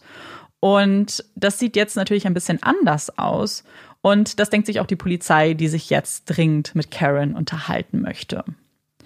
Die beschreibt ihnen erneut, dass sie diese Briefe bei sich zu Hause gefunden hat. Es waren mehrere Briefe, manche von ihnen waren auch zerstört und sie erinnert sich an einen Vorfall, bei dem das Klo verstopft war. Und als sie das dann, also das Problem lösen wollten, haben sie eben Stücke von Briefen gefunden, sie und ihr Sohn, und haben die dann rausgefischt und gesehen, äh, auf einem der Briefe auch noch die Adresse von Mary entziffern können. Und sie erklärt auch noch, dass Paul eine sehr gute Beziehung zu Ron hatte, dass die beiden sowas wie beste Freunde waren, hatte Paul immer gesagt. Und dass nach dem Tod von Ron Paul sehr sauer war auf Mary, weil er hatte zwar zuvor Karen gesagt, dass er nicht an die Affäre glaubt zwischen Mary und Gordon, aber nach dem Tod hatte, hatten sich diese Ansichten geändert und dass er der Meinung war, dass diese Affäre, dass Mary und Gordon vielleicht indirekt, aber irgendwie an Rons Tod schuld sein müssen. Was wir ganz kurz ansprechen müssen, wenn es um Karens Aussagen geht, ist, dass sie ja gerade erst eine Scheidung durchgemacht hat und dass diese auch nicht besonders friedlich verlaufen ist. Denn während es um die Scheidung geht, beschreibt sie einen sehr gewaltvollen Paul. Sie gibt an, dass er sie mehrfach geschlagen hat. Und für die Verletzungen, die sie anführt, gibt es auch Beweise. Es gibt zum Beispiel Fotos aus dem Krankenhaus. Es gibt auch Polizeiakten, weil sie Paul mehrfach angezeigt hat, weil er ihr zum Beispiel mit einer kaputten Flasche gedroht hat und sagte, er würde ihr das ganze Gesicht aufschlitzen. Paul ist nach diesen Vorwürfen und diesen Vorfällen auch zur Therapie gegangen und hat dabei erklärt, dass er diese Therapie braucht, weil äh, wegen der Dinge, die er ihr angetan hat. Also man kann zumindest davon ausgehen, dass das auch stimmt. Warum ich das jetzt so sage und einwerfe, ist, dass es einige Menschen gibt, die an Karens Aussagen zweifeln, weil sie nicht verstehen können, warum sie die Briefe nicht schon vorher erwähnt hat, also als die beiden verheiratet waren. Also Karen und Paul, weil viele das Gefühl haben, dass sie es jetzt erst nach der Scheidung macht, weil sie ihm vielleicht was reinwürgen möchte. Ich habe ja schon erwähnt, dass es für viele der Vorfälle, die sie beschreibt, bei denen Paul gewaltvoll war, auch Beweise gibt.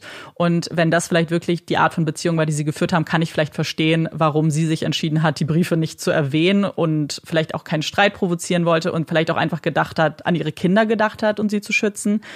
Und, und ich glaube, was man auch nicht vergessen darf, ist, dass ja die Polizei auf ihn gekommen ist, bevor sie was gesagt hat. Das heißt, ja. es ist nicht so, dass sie jetzt auf einmal nach der Scheidung gesagt hat, ach übrigens, da sind die Briefe, sondern ja. die Polizei ist über andere Beweise mhm. auf ihn gekommen und über andere Aussagen. Ja, total. Das heißt, es ist nicht so, dass sie jetzt einen Rachefeldzug, also wenn man das so mhm. interpretieren wollen würde, sondern dass die Polizei ja einen anderen Grund hatte, ihn in, also ihn als Verdächtigen zu haben und sie dann nur weitere äh, Hinweise gegeben hat, warum das ja. wirklich so sein könnte. Ja, absolut.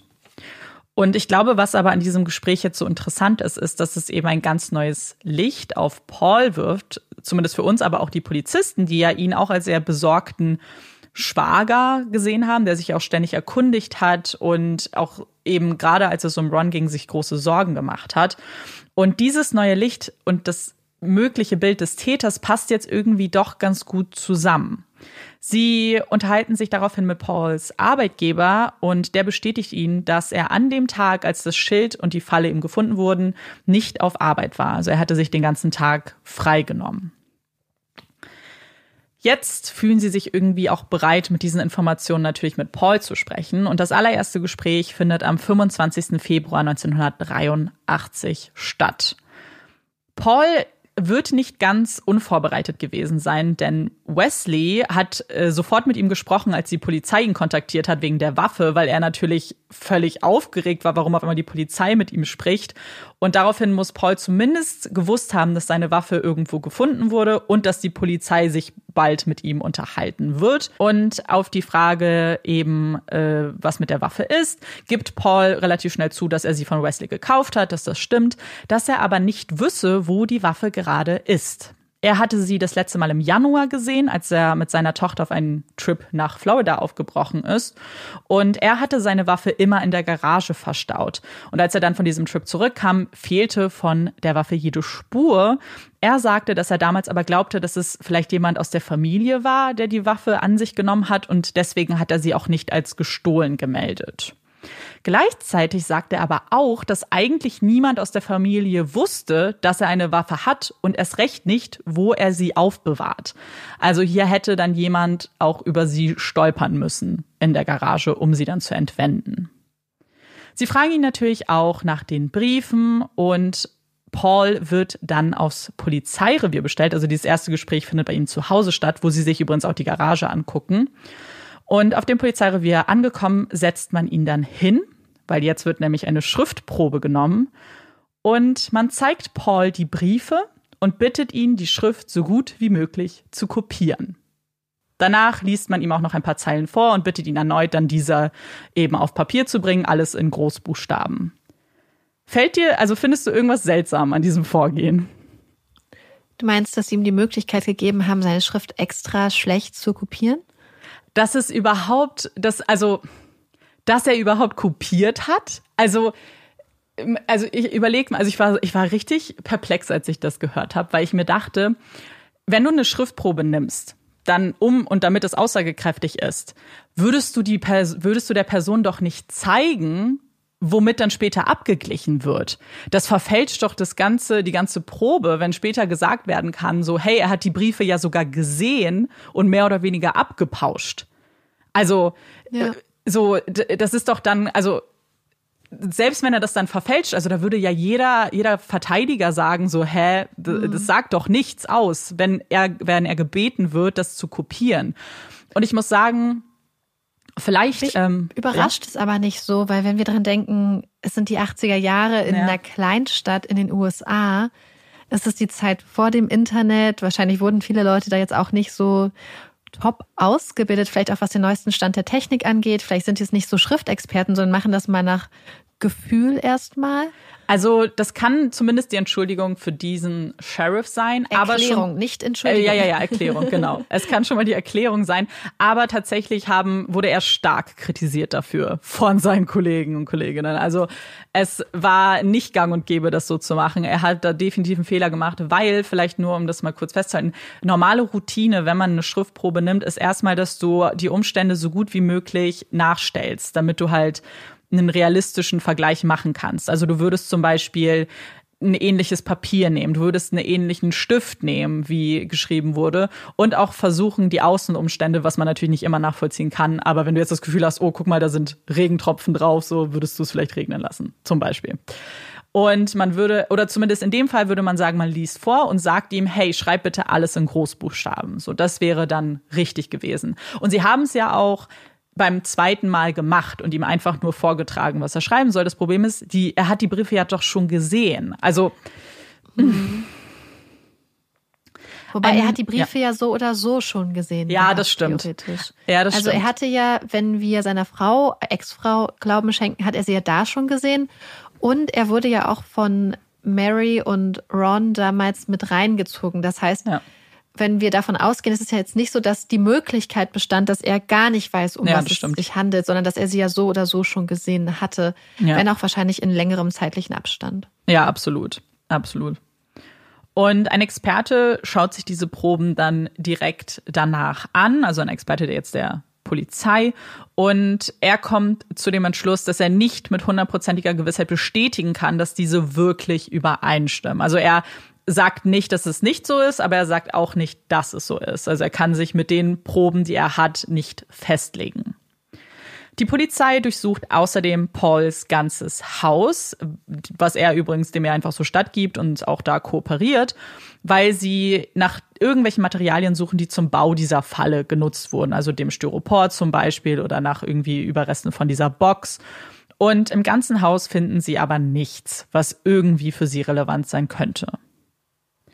Und trotzdem, obwohl sie nichts gefunden haben, obwohl die Schriftproben nicht wirklich passen, entscheiden sie sich, Paul anzuklagen. Und zwar des versuchten Mordes an Mary. Und ich glaube, diese Anklage zeigt damit auch schon, worum es hier gehen wird. Nämlich nicht um die Briefe. Die Briefe, also das wird ihm nicht vorgeworfen, sondern es geht nur um die Box mit der Waffe und eben dem versuchten Mord. Paul bekennt sich nicht schuldig, ändert dann aber im Laufe der Vorbereitung zum Prozess sein Plea für kurze Zeit zu nicht schuldig aufgrund von Insanity. Daraufhin wird er auch in eine psychiatrische Einrichtung gebracht und untersucht, wo sein mentaler Zustand dann auch analysiert wird. Man erfährt nicht so viel aus der Zeit. Es gibt da kein Protokoll oder irgendwie eine Analyse, die dann auch veröffentlicht wird. Aber danach ändert er sein Plea wieder auf not guilty. Also dieser Insanity-Aspekt wird dann wieder gestrichen.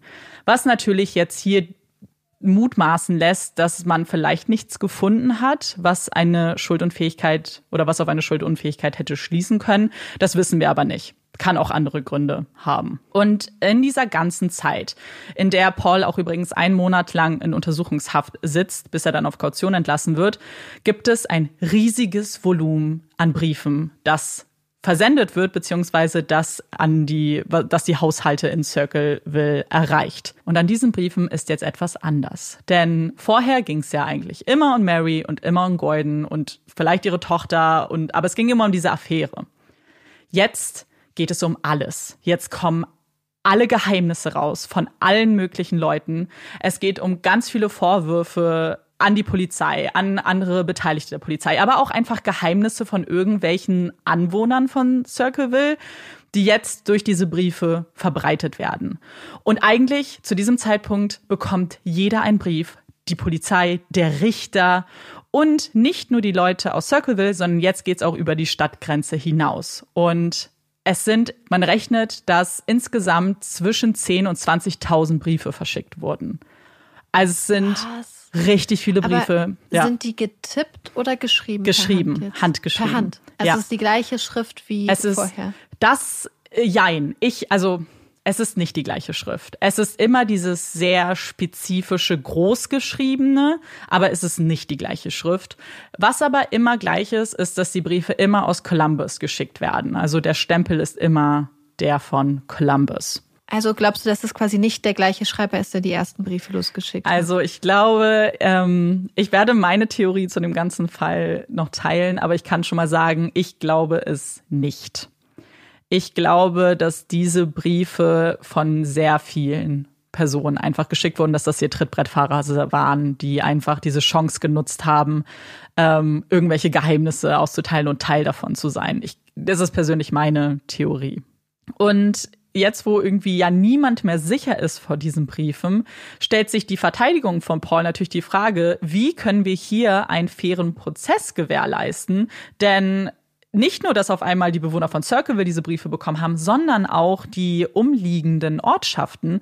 Das heißt, wie würde man hier eine Jury zusammenfinden, die wirklich neutral ist? Also stellen Sie einen Antrag darauf, den Prozess vielleicht äh, weiter weg in ein anderes County, also zumindest so weit weg zu verlegen, dass es dort Leute gibt, die nicht akut betroffen sind.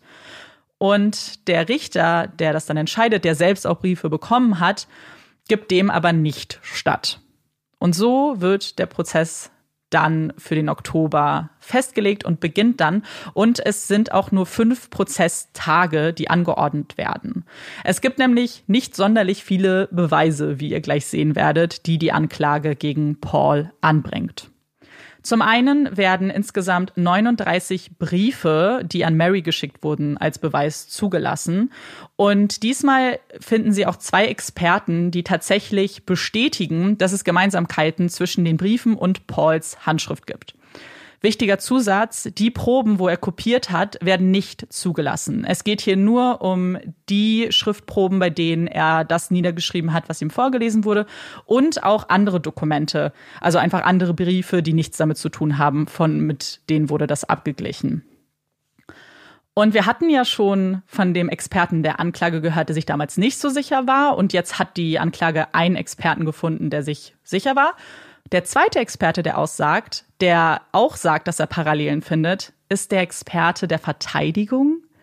Also der dann scheinbar die Lager so ein bisschen gewechselt hat, weil er wurde von der Verteidigung angestellt, hat dann aber für sich entschieden, er sieht da doch Parallelen und Gemeinsamkeiten und hat dementsprechend dann auch für die Anklage ausgesagt. Eigentlich geht es ja in diesem Prozess gar nicht um diese Briefe. Deswegen stellt sich hier natürlich die Frage, warum sind sie Beweis? Die Anklage hat es begründet, dass diese Briefe so ein bisschen Einblick in seine Gedanken zulassen und was seine Motivation war und damit so ein bisschen das Motiv erklären, warum er diesen äh, Mord hätte begehen wollen. Und weil es diese, deswegen wurden die Experten dann auch befragt, weil du musst natürlich damit diese Beweise auch wirklich was bringen und ein Motiv darstellen, musst du natürlich erstmal klarstellen, ob er auch wirklich diese Briefe geschrieben hat, was die Experten jetzt zumindest teilweise ja bestätigt haben. Ich glaube, dass es vielleicht auch einfach darum geht, diese Verbindung zwischen ihm und den Schildern damit herzustellen. Ja. In den Köpfen der Leuten. Einfach, dass sie sagen, hey, der, wir wissen, die Schilder sind alle vom Briefeschreiber, er hat wahrscheinlich die Briefe geschrieben, deswegen ist dann ja umso stärker die. Mhm. Und dann ist ja quasi im Kopf umso stärker diese Verbindung zwischen ihm und dem Schild und damit auch der Box. Ja, absolut. Und neben diesen Briefen wird dann noch aufgeführt, dass Paul an dem Tag ja nicht zur Arbeit erschienen ist. Das ist quasi ein Indiz dafür. Und man sagt natürlich auch, dass es nachweislich seine Waffe war, was er ja auch nie abgestritten hat. Das ist so die Seite der Anklage. Die Verteidigung sagt, dass man eben nicht sicher sein kann, dass es Paul wirklich war. So natürlich war es seine Waffe, aber die hätte ja auch von jedem entwendet werden können, was Paul ja auch gesagt hat. Und man hätte keine Fingerabdrücke von Paul an der Waffe oder den Briefen finden können, sagt die Verteidigung. Außerdem hat er für einzelne Stunden an dem Tag, als man diese Falle da gefunden hat, äh, hat er ein Alibi. Denn Freunde von ihm sagen aus, dass sie an seinem Haus gearbeitet hätten mit ihm zusammen für ein paar Stunden. Und ein anderer Nachbar war auch für ein paar Minuten bei ihm zu Hause und äh, sie hätten gequatscht. Das ist das Alibi, was sie anführen. Außerdem sehen sie bei einer anderen Person ein viel größeres Motiv. Kannst du dir vorstellen, bei wem? Bei Karen? Ja.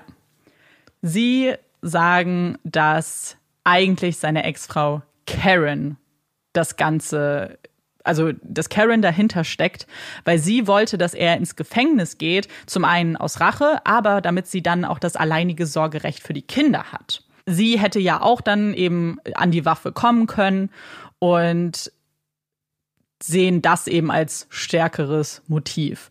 Wo sich natürlich gleich die Frage stellt, so Karen hat zu dieser Zeit auf dem Grundstück von Mary gelebt, so hätte sie wirklich riskiert, dass Mary stirbt. Also warum gegen Mary, wenn sie eigentlich nur ihren Mann im Gefängnis sehen wollte?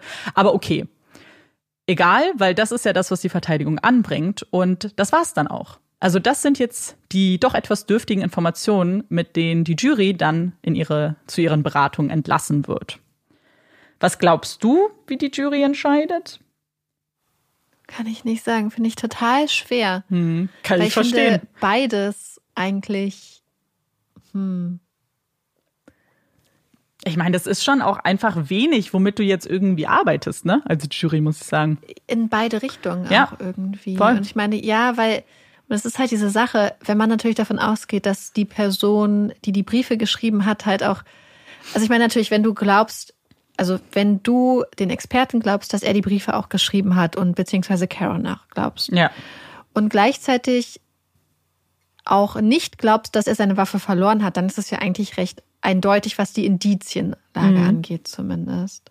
Ja. Also das heißt eindeutig, aber dann besteht auf jeden Fall die Möglichkeit. Ja. Aber ich finde es halt immer so schwer, weil man ja für so ein Urteil einfach so einen sehr hohen, mhm. so eine hohe Hemmschwelle hat. Also was die äh, Sicherheit angeht. Andererseits kann ich mir auch niemand anderes vorstellen, der Ja. da irgendwie ein Interesse dran gehabt haben könnte aktuell.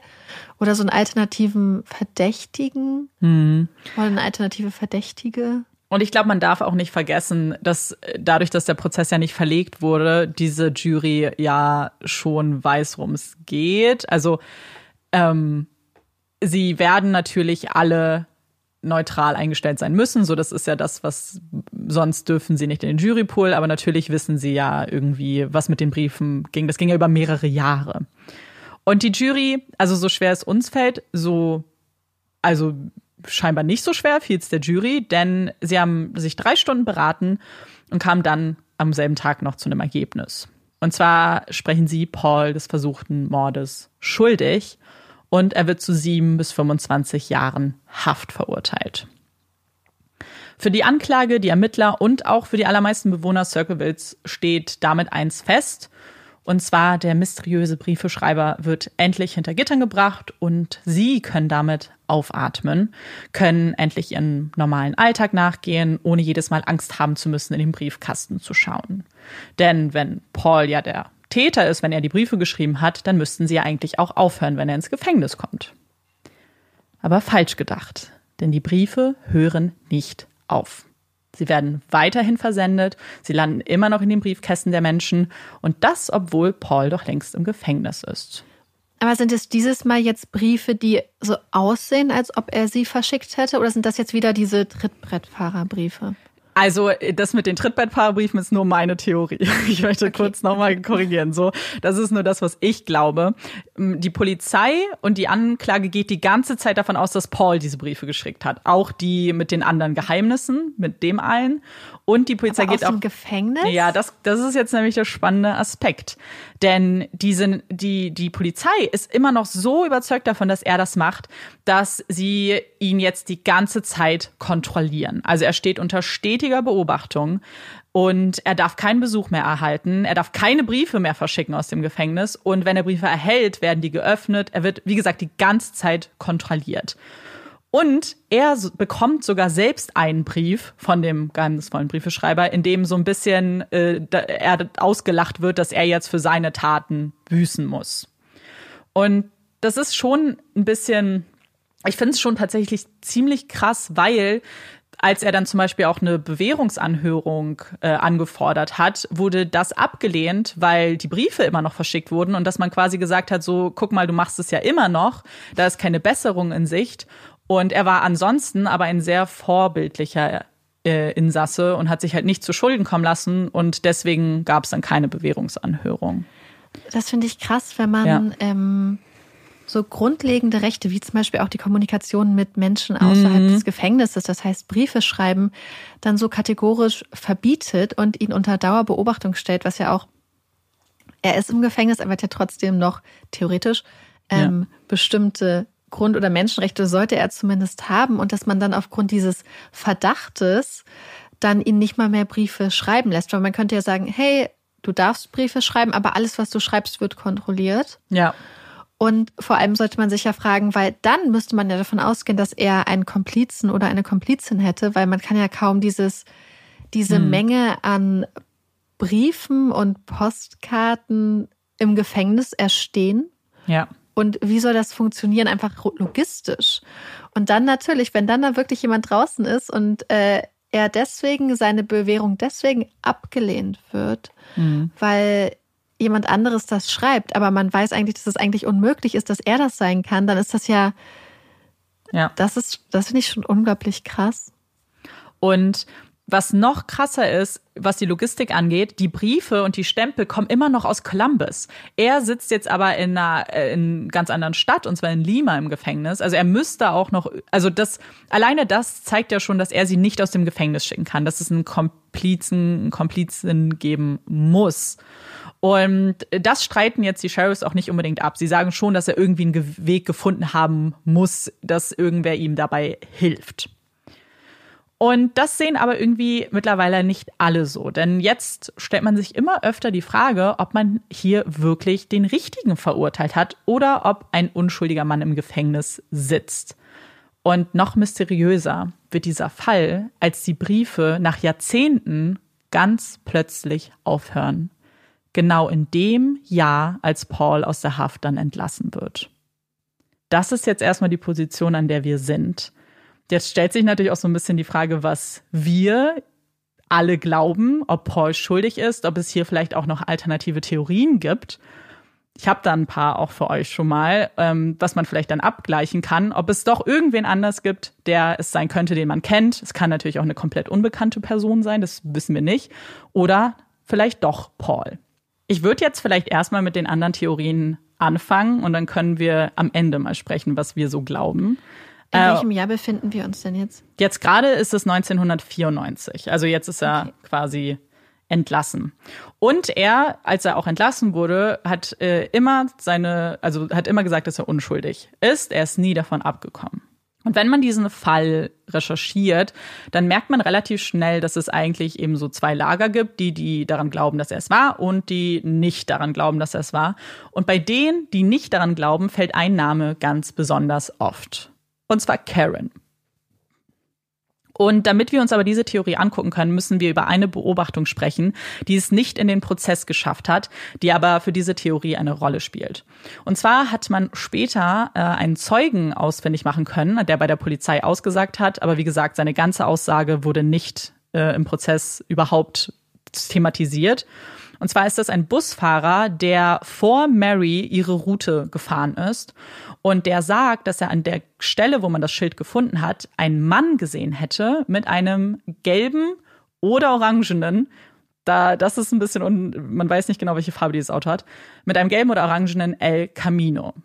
Der Mann war nach der Beschreibung des Zeugen Ende 40, hatte helle Haare und war breit gebaut. Und diese Beschreibung passt nicht auf Paul. Er fährt nicht so ein Auto und er hat dunkle Haare, ist relativ klein. Die Polizei konnte diesen Mann nicht ausmachen. Also sie haben die Zeugenaussage jetzt schon erstmal ernst genommen, haben aber niemanden gefunden, zu dem diese Beschreibung und die Farbe des Autos passt. Jetzt hat aber ein Journalist sich das Ganze angeschaut und hat herausgefunden, dass Karens Bruder einen solchen Wagen fährt und dass Karens neuer Partner auf die Beschreibung passen würde.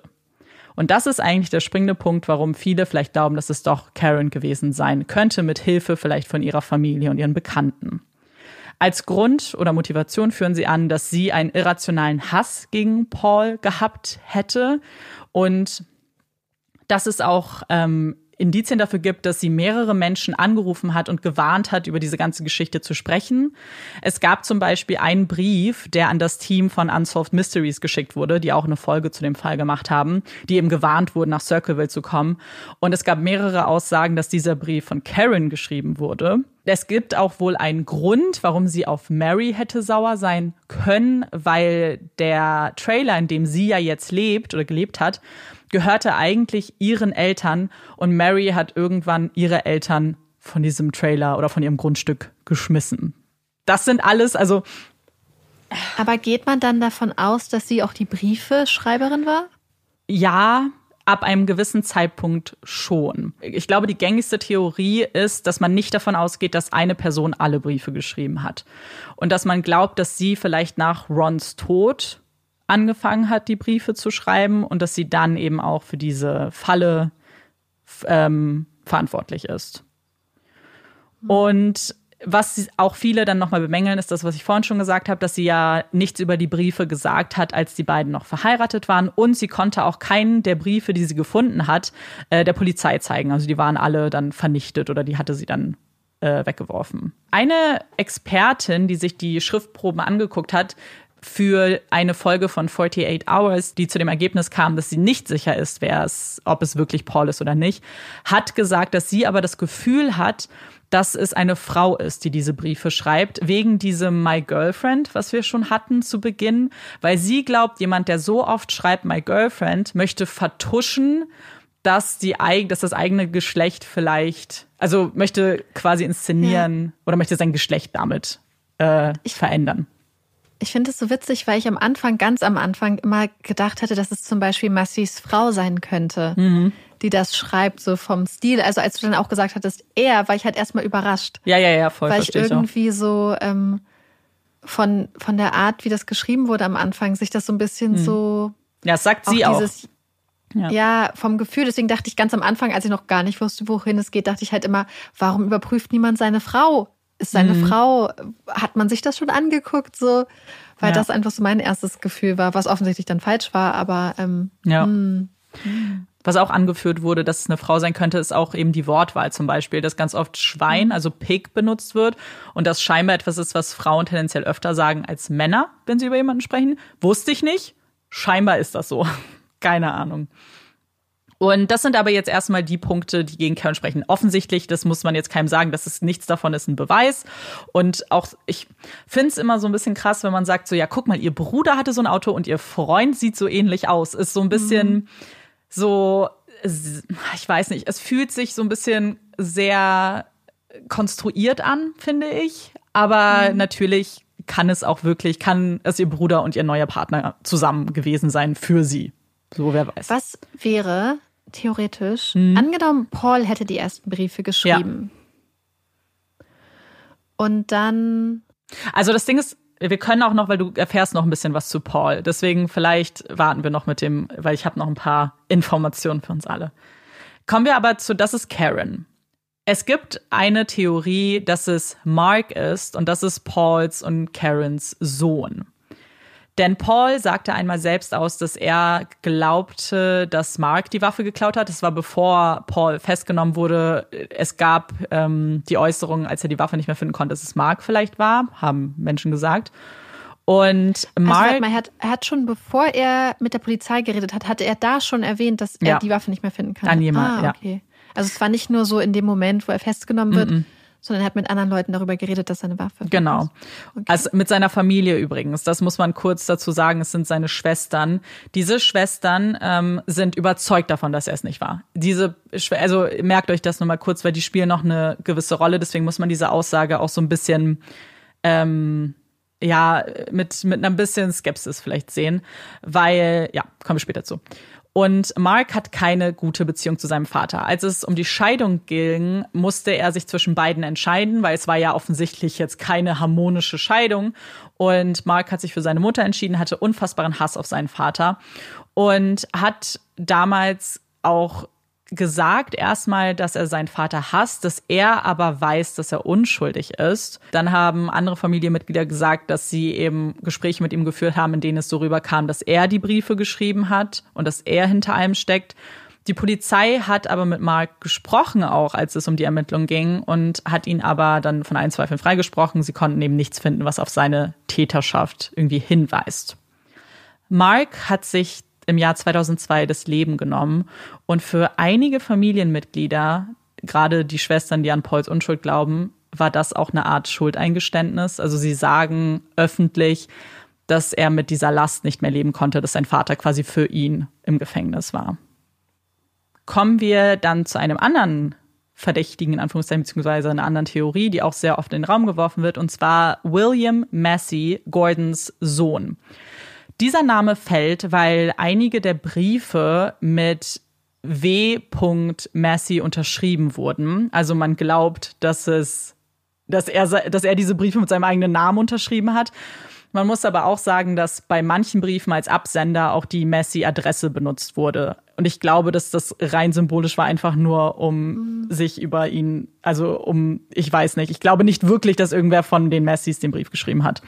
Vielleicht auch gar nicht so verwunderlich, wenn wir einen Täter oder eine Täterin oder Briefeschreiber, Briefeschreiberin haben, die auch Tracy mit reingezogen Mhm. Ja. hat immer. Absolut. Und ich glaube, wenn du Leute wirklich unter Druck setzen möchtest, so massivst, dann ziehst du die Kinder mit rein. Ja, voll.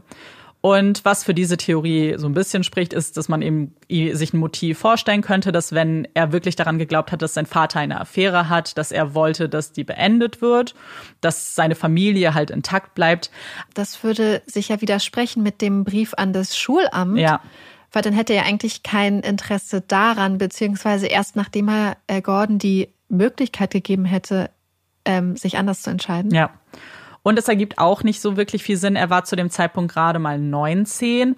Und in diesen Briefen, ich habe euch ja wirklich nur ganz wenige vorgelesen, aber es werden immer wieder sehr detailliert, also sehr viele Informationen aus Marys und Rons Privatleben geteilt, die auch nicht unbedingt jeder jetzt weiß. Also es würde schon die Frage in den Raum stellen, woher er das alles weiß, weil es eben sehr private Dinge auch waren zum Teil. So eine Busroute meinetwegen, aber wo sie sich wann aufhalten, wo sie hinfahren und so weiter. Und man kann sich nicht vorstellen, dass jemand, der mit der Familie ja gar nichts zu tun hat, der die auch oft, also nicht kennt, zumindest kannten Mary und Ron William nicht, äh, woher er das alles wissen soll.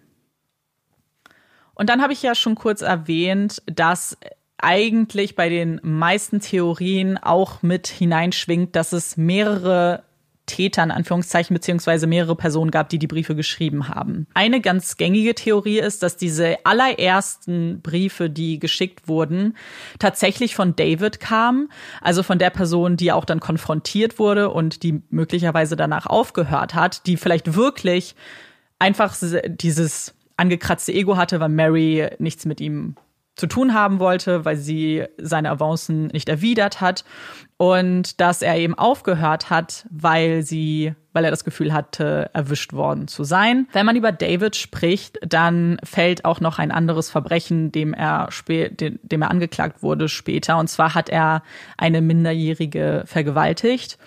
Als er angeklagt wurde, ist er dann geflohen und hat sich auch kurz darauf das Leben genommen. Das wird immer dann mit reingeworfen, um wahrscheinlich so, so ein bisschen seinen Charakter auch zu beschreiben. Viele gehen also davon aus, dass er vielleicht diese ersten Briefe geschrieben hat und als Ron dann gestorben ist, möglicherweise jemand anders übernommen hat, in Anführungszeichen. Was jetzt ja dann zum Beispiel Paul sein könnten oder Karen oder Mark zum Beispiel. Und jetzt kommen wir zu Paul als Täter.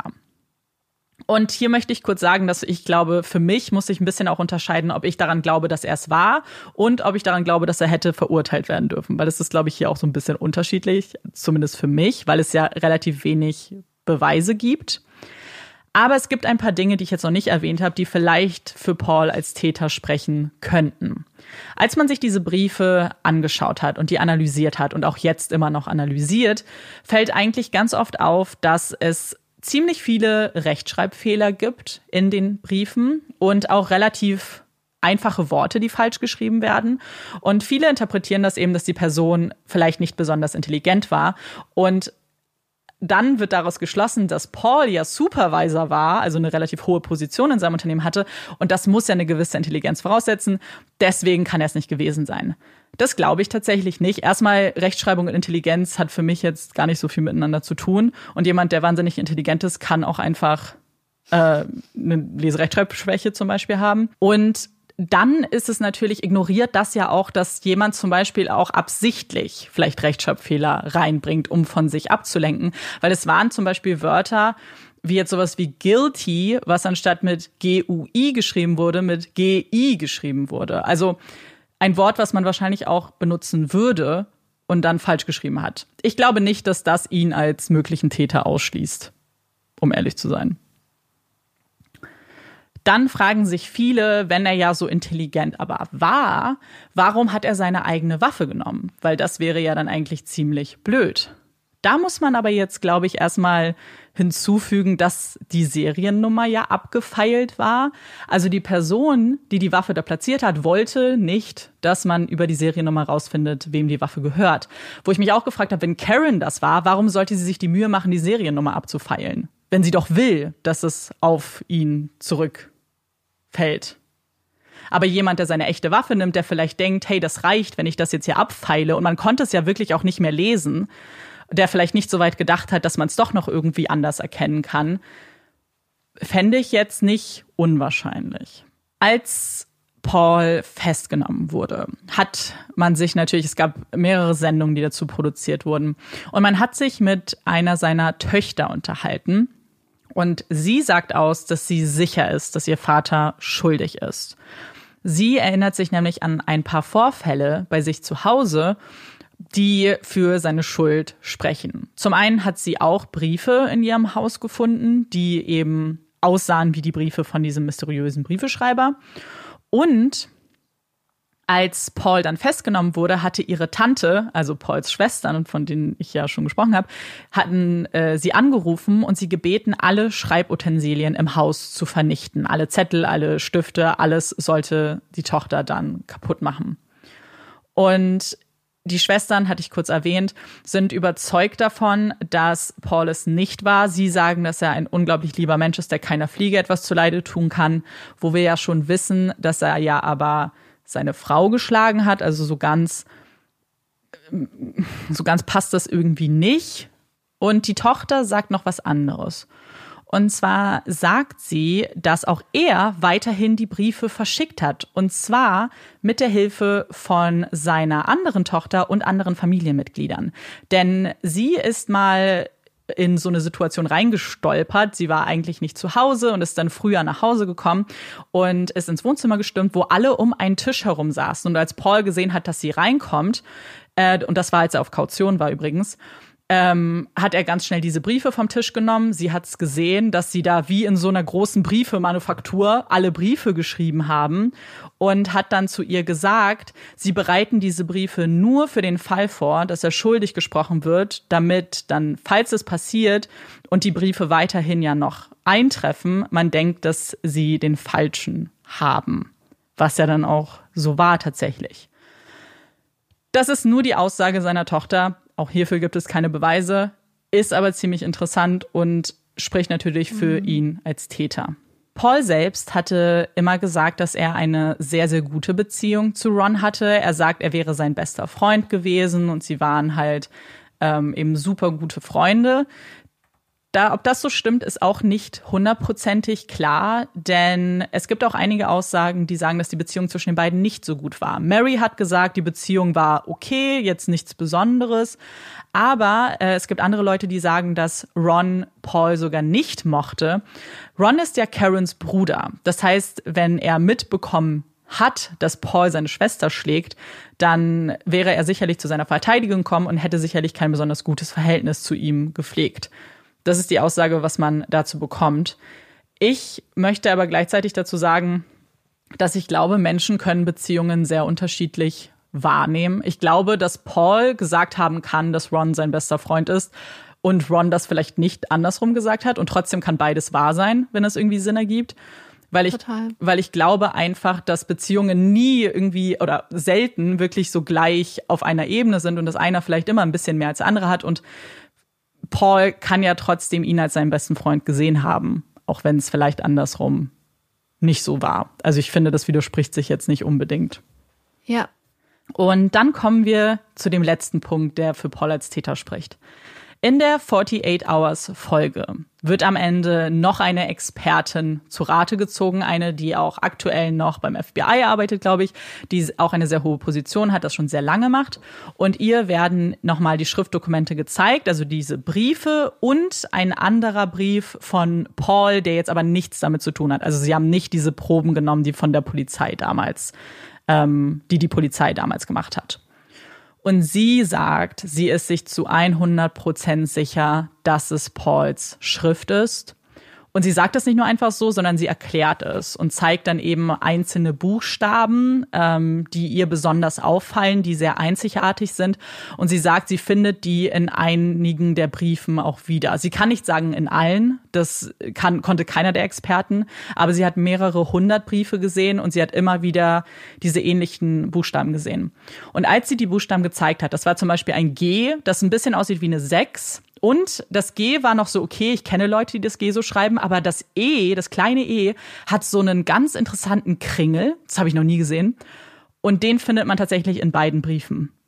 Und das fand ich dann schon irgendwie einleuchtend und irgendwie, weil sie es so gezeigt hat, fand ich das auch überzeugend, muss ich sagen, dass er zumindest einige der Briefe geschrieben hat. Man hat auch wohl Fingerabdrücke gefunden, aber nur auf den Briefen, die nach der Zeit versendet wurden, als er im Gefängnis war. Da waren seine Fingerabdrücke ja. drauf. Also Briefe, die Leute erhalten haben, nachdem er ja. im Gefängnis war, hatten seine Fingerabdrücke drauf. Ja. Was theoretisch die Aussage seiner Tochter dann stützt. Genau, dass er mhm. die vorher einige davon vielleicht vorbereitet hat, zum Beispiel. Mhm. Genau, das würde dann ja. zu dieser Theorie passen. Ich habe ja schon gesagt, Paul sagt aber die ganze Zeit, er ist unschuldig. Und er hat auch ein, eine, ein Blog gemacht, wo er ein Dokument verlinkt hat, das 164 Seiten lang ist. Und da geht er eben auf, also dieses Dokument ist ein Brief, das er an das FBI geschrieben hat. Er sagt auch, hey, äh, wenn ihr euch die Zeit nehmt, das zu lesen, wäre das super. Das hat er nach seiner Freilassung geschrieben. Und da geht er auf ganz, ganz viele äh, Seiten von dem Prozessbericht ein, macht immer Notizen an der Seite und nennt so seine Argumente, warum er unschuldig mhm. ist. Beziehungsweise stimmt das nicht wirklich. Er sagt nicht, warum er unschuldig ist, sondern er sagt, warum die Polizei einen schlechten Job macht und warum zum Beispiel Mary schuldig ist, warum Karen schuldig mhm. ist. Er wirft also mit Beschuldigungen so ein bisschen um sich. Dieses Dokument wird nicht besonders gut aufgenommen. Denn er, ja, ich für mich, ich habe es Marike schon vorher gesagt, es war für mich auch super anstrengend, das zu lesen, weil er sich so in Verschwörungssachen auch verstrickt zum Teil. Also er sieht das eben als ganz große Verschwörung gegen sich und benennt dann aber nicht zum Beispiel Argumente für seinen spezifischen Fall, sondern geht eher andere, also nimmt andere Fälle, wo die Polizei mal nicht ermittelt hat. So, guck mal, in den Briefen wurde auch von dem äh, von, der, von dem Staatsanwalt geschrieben und ihr habt euch das ja nie angeguckt, was der Briefeschreiber da geschrieben hat. Und er bezieht sich so stark auf diese Briefe. Er geht in diesem Dokument auch davon aus, dass die Affäre stimmte und dass die Polizei einen Fehler gemacht hat, weil sie diese Affäre nicht weiter untersucht mhm. hat. Und sagt, er geht so weit, dass er sagt, dass Mary vor Gericht eine Falschaussage gemacht hat, weil sie die Affäre abgestritten hat, von der wir mhm. ja nicht wissen, ob sie, ob sie gab oder nicht. Und ja. darum geht es in diesem ganzen Dokument. Es geht viel um Gerüchte, es geht ihm sehr viel um andere Verbrechen. Es gibt ein paar Punkte, die ich tatsächlich relevant fand, wenn sie stimmen, weil er sagt, dass ähm, seine Verteidigung keinen guten Job gemacht hat, weil zum Beispiel die Staatsanwaltschaft hat diese, diese Falle rekonstruiert für die Jury, weil sie zeigen wollten, wie sie hätte funktionieren sollen. Und dass sie aber äh, als Verteidigung das Original nie sehen durften und deswegen zum Beispiel sowas nicht auch hätten machen dürfen. Also solche Sachen, wenn ihm wirklich Beweise verweigert wurden oder so, oder wenn die Verteidigung da nicht hinterher war, das ist natürlich dann höchst problematisch. Und ich glaube, dass der Prozess auch, also haben wir ja schon gesagt, schwierig ist, da zu einer Entscheidung zu kommen und dass man da vielleicht auch noch hätte mehr als Verteidigung anbringen können. Aber dieses ganze Dokument ist, es ist schwierig, dem so ein bisschen zu folgen. Und ich, ich war auch dann am Ende so ein bisschen, es tat mir fast leid, weil ich das Gefühl hatte, diese Paul hat da so viel Zeit wahrscheinlich reingesteckt. Und hätte er sich vielleicht mit einem guten Anwalt hingesetzt und hätte wirklich ein ordentliches Schreiben, wo es nur um seinen Fall geht, niedergeschrieben und nicht 164 Seiten Notizen am Rand, dann hätte das vielleicht auch mehr gebracht, weil jetzt wirkt es eher so wie jemand, der, ja, der auch teilweise irrationale Dinge behauptet. Mhm. Das sind jetzt erstmal alle Theorien. Das ist alles, was wir wissen. Und jetzt könnten wir natürlich zu dem kommen, was wir vielleicht glauben. Willst du anfangen oder soll ich anfangen? Fang ruhig an. Meine Theorie, ich muss es immer so ein bisschen ordnen wenn wir davon ausgehen, dass Paul Ron für seinen besten Freund gehalten hat und wir davon ausgehen, dass er an diese Beziehung geglaubt hat zwischen Mary und Gordon Massey, dann würde es ja vielleicht Sinn ergeben, dass er sich vielleicht als gefühlt bester Freund dazu auserkoren oder vielleicht bestimmt sieht, dieser Affäre, von der er vielleicht wirklich, es kann ja theoretisch sein, dass die mhm. stattgefunden hat, die Möglichkeit gibt's ja, dass er erstmal versucht hat, diese Affäre zu beenden, ohne Mary oder Ron damit reinzuziehen. Wenn er wirklich irgendwie gedacht hat, das ist jetzt so seine Aufgabe oder so. Und dass er dann vielleicht angefangen hat, diese Briefe zu schreiben und dann gemerkt hat, es bringt zum Beispiel nichts. Und dass er dann das Gefühl hatte, dass er ja quasi nur das macht, was eh sein Auftrag ist, weil ich habe das Gefühl, dass er wirklich ein bisschen in diese Verschwörungsmythen mhm. richten, Richtung später so auch abgedriftet ist und vielleicht auch so gewisse Vorstellungen hat, die man vielleicht schon so ein bisschen auch später als Wahn bezeichnen könnte. Ich kann es natürlich nicht beurteilen. Und was ist, wenn er dann denkt, dass in dem Moment, in dem sie David als Täter raus, auserkoren haben und äh, es wirkt so, als ob alles sich, also Ron ist jetzt damit einbezogen, Mary ist damit eingezogen, sie sitzen jetzt an einem Tisch. Er hat quasi erreicht, was er wollte, dass Ron auch die von der Affäre mitbekommen hat, dass sie an einem Tisch sitzen und alle zusammen nach einer Lösung suchen. Und gleichzeitig gibt es jetzt David, den alternativen Verdächtigen. Was ist, wenn er wirklich gedacht hat, okay, jetzt ist erstmal alles Paletti, jetzt äh, gehe ich erstmal davon aus, dass alles gut sein wird und ähm, ziehe mich zurück. Wir haben jetzt einen alternativen Verdächtigen. Ich bin raus. Und was ist, wenn er dann aber später, warum auch immer, irgendwie weitergemacht hat? Weil was ich mich frage ist, hm. die Briefe gingen ja los nach Rons Tod. Ja. Habe ich recht? Ja. Und was ist, wenn Ron beispielsweise mit Paul telefoniert hat über irgendetwas und er an irgendwas, was Paul gesagt hat, erkannt hat, dass es Paul ist? Mhm. Und was ist, wenn er wirklich getrunken hat? Ja. Weil theoretisch, also A, gibt es ja ganz viele Menschen, die ihre Alkoholsucht gut, hm. gut äh, verstecken können. Ich denke insbesondere vor kleinen Kindern kann man das bestimmt bis zu einem gewissen Grad auch verstecken. Also ich zum Beispiel als kleines Kind hätte, glaube ich, nicht unbedingt äh, immer gleich sagen, also nee, je nachdem, ja, ja. welche Erfahrungen du damit gemacht hast, aber ich glaube, dass man das auch ganz gut verstecken kann. Und was ist, wenn er mit ihm telefoniert hat und Ron in diesem Moment wirklich dachte, ich weiß jetzt, wer es ist, ich fahre da jetzt los und stelle Paul zur, Sorge, ähm, zur Rede. Gleichzeitig hat er aber auch wirklich schon getrunken und hat zu Hause getrunken, hat vielleicht den ganzen Tag schon getrunken, wir wissen es nicht. Fährt los, ist in so einem Zustand der absoluten Erregung, nimmt diese Kurve falsch, weil ich meine 1,6 Promille, das ist ja mm, 0,5 Promille über der, ich glaube, absoluten Fahruntüchtigkeit mm. sogar. Ähm, das heißt wirklich fahruntüchtig. Zusätzlich wahrscheinlich emotional massivst äh, aufgeregt ja. und angegangen, was vielleicht auch dazu dafür sprechen könnte, dass er auch direkt seine Waffe nimmt und losgeht und seine Kinder alleine zu Hause lässt, statt mal durchzuatmen und zu überlegen, was mache ich jetzt. Hm. Er fährt los, baut diesen Unfall. Und dann gehen die Briefe los.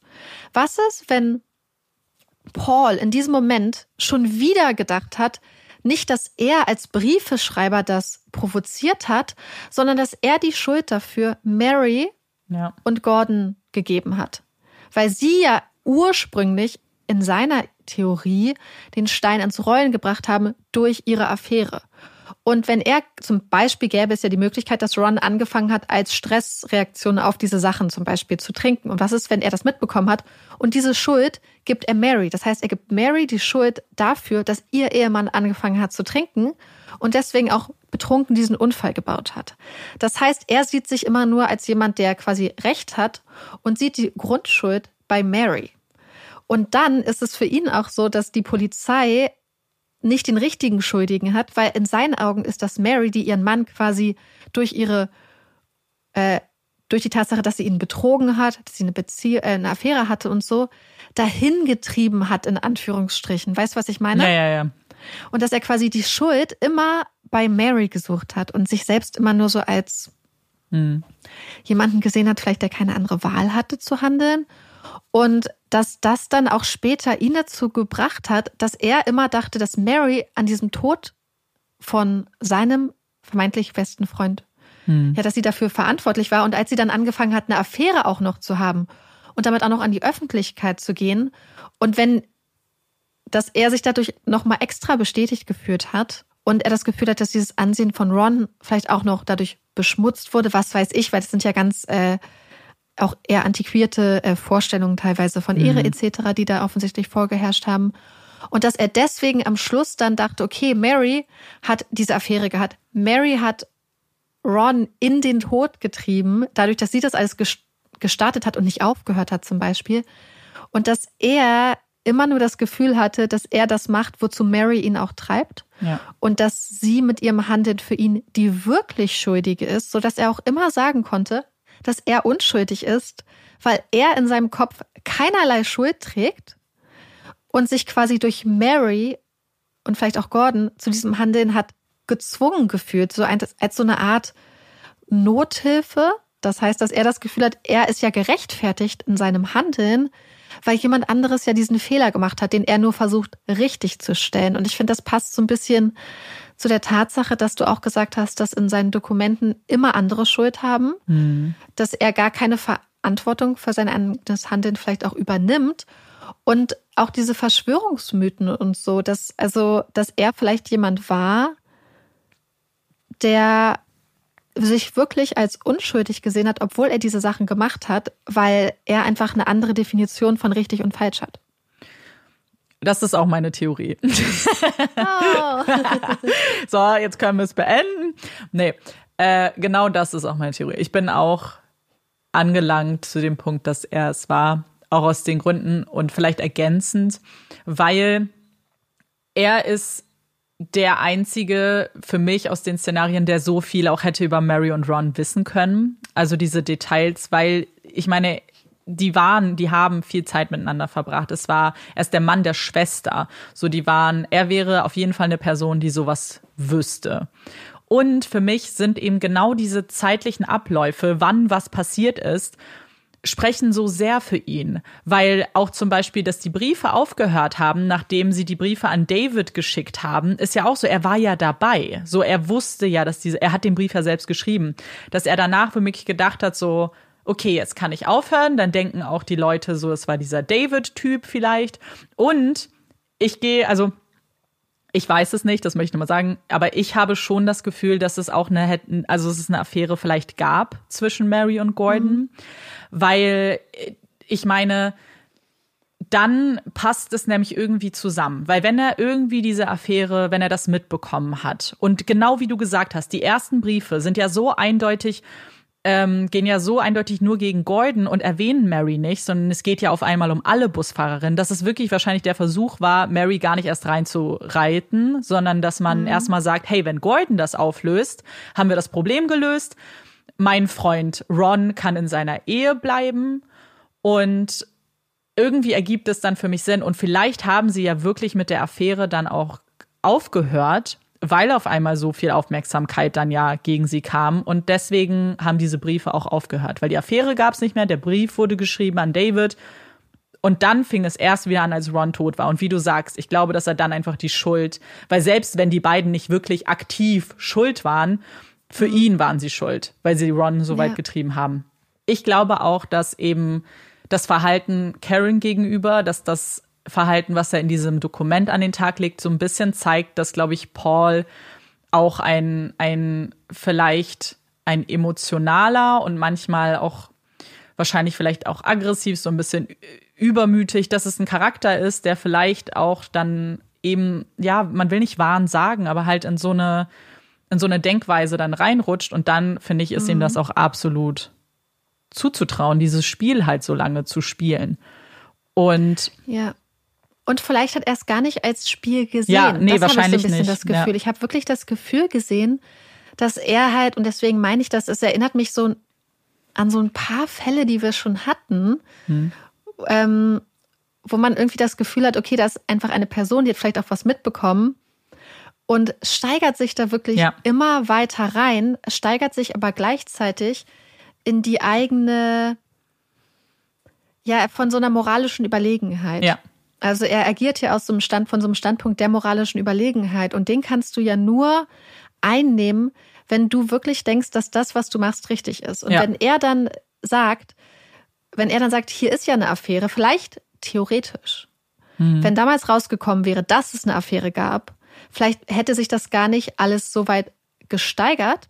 Also er, mhm. einfach nur in dem Sinne, nicht, dass er ein Anrecht darauf hat, dass irgendwer irgendwelche Affären gesteht oder dass er irgendein Anrecht hat, sich in die Angelegenheiten von anderen Menschen einzurechnen. Aber vielleicht war es so, dass er gesagt hat, da ist eine Affäre und die ganze Welt sagt, nee. Ja. Dass das für ihn mit dazu geholfen hat, zu sagen, das, was die anderen sagen, kann falsch sein. Und dass, mhm. wenn dann auch zum Beispiel das äh, Strafgesetz sagt, hey, versuchen jemanden zu töten ist falsch und du wolltest das, deswegen bist du schuldig.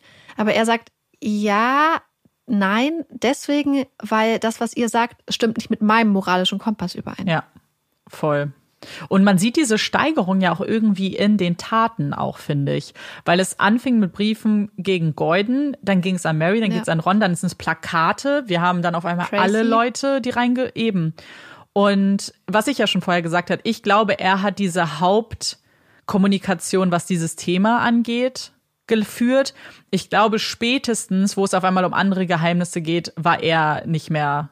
Das war, ich glaube nicht, dass das von ihm kam. Ich glaube, dass da andere Leute einfach ähm, was ich mich, ja, was für mich immer für eine Frau so, und das ist jetzt wahrscheinlich äh, auch so eine vorurteilsgeprägte mhm. Sicht, aber ich habe auch gedacht, wenn ich davon ausgehen würde, dass da irgendeine Person so viel auch Gossip weiß, so viel ja. Gerüchte, hätte ich eher gedacht, dass es eine Frau ist. Mhm. Gerade zu der Zeit, weil ich das Gefühl hätte, dass Frauen damals vielleicht mehr miteinander geredet hätten. Ja.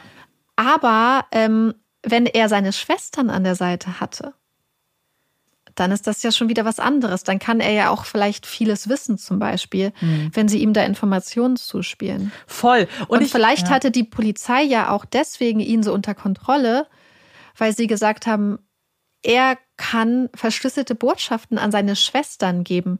Weil wenn die sich schon darauf vorbereitet haben, theoretisch, ja. wenn wir seiner Tochter Glauben schenken, diese Briefe zu verschicken, wenn er im Gefängnis ist, dann haben sie sich auf diese Möglichkeit eingestellt.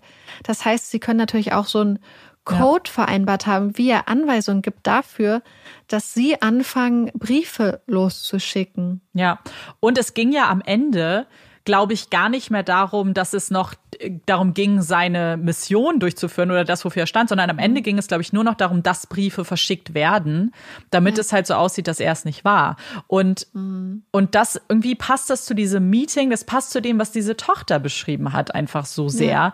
Und ich habe mich am Anfang, als ich gehört habe, ähm, bevor ich äh, in der Quelle gefunden habe, dass diese Tochter das sagt, habe ich mich so gefragt, ja, aber warum produziert, warum würde er einfach noch Briefe? Ich bin gar nicht selber drauf gekommen, dass man das ja machen würde würde, damit man selbst, damit es so aussieht, als ob der Falsche mhm. Äh, verurteilt wurde. Aber natürlich, ja. so eigentlich ist es voll mhm. klug, das zu machen. Ja. Und es hätte ja funktionieren können, wenn die Sheriffs dann nicht auch so ein bisschen dran festgehalten hätten, dass sie glauben, dass er das weiterhin macht, weil es eigentlich hätte er das nicht alleine machen können.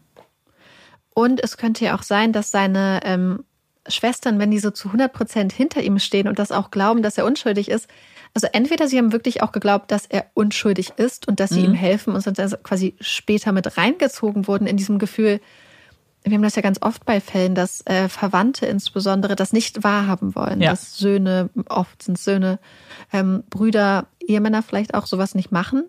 Ja, voll. Aber was, es könnte ja auch theoretisch sein, wir haben das ja öfters mal so, dass gerade in so ganz engen, vielleicht auch Familienbeziehungen und so, auch so eine ähnliche Vorstellung von Moral und Richtigkeit etc.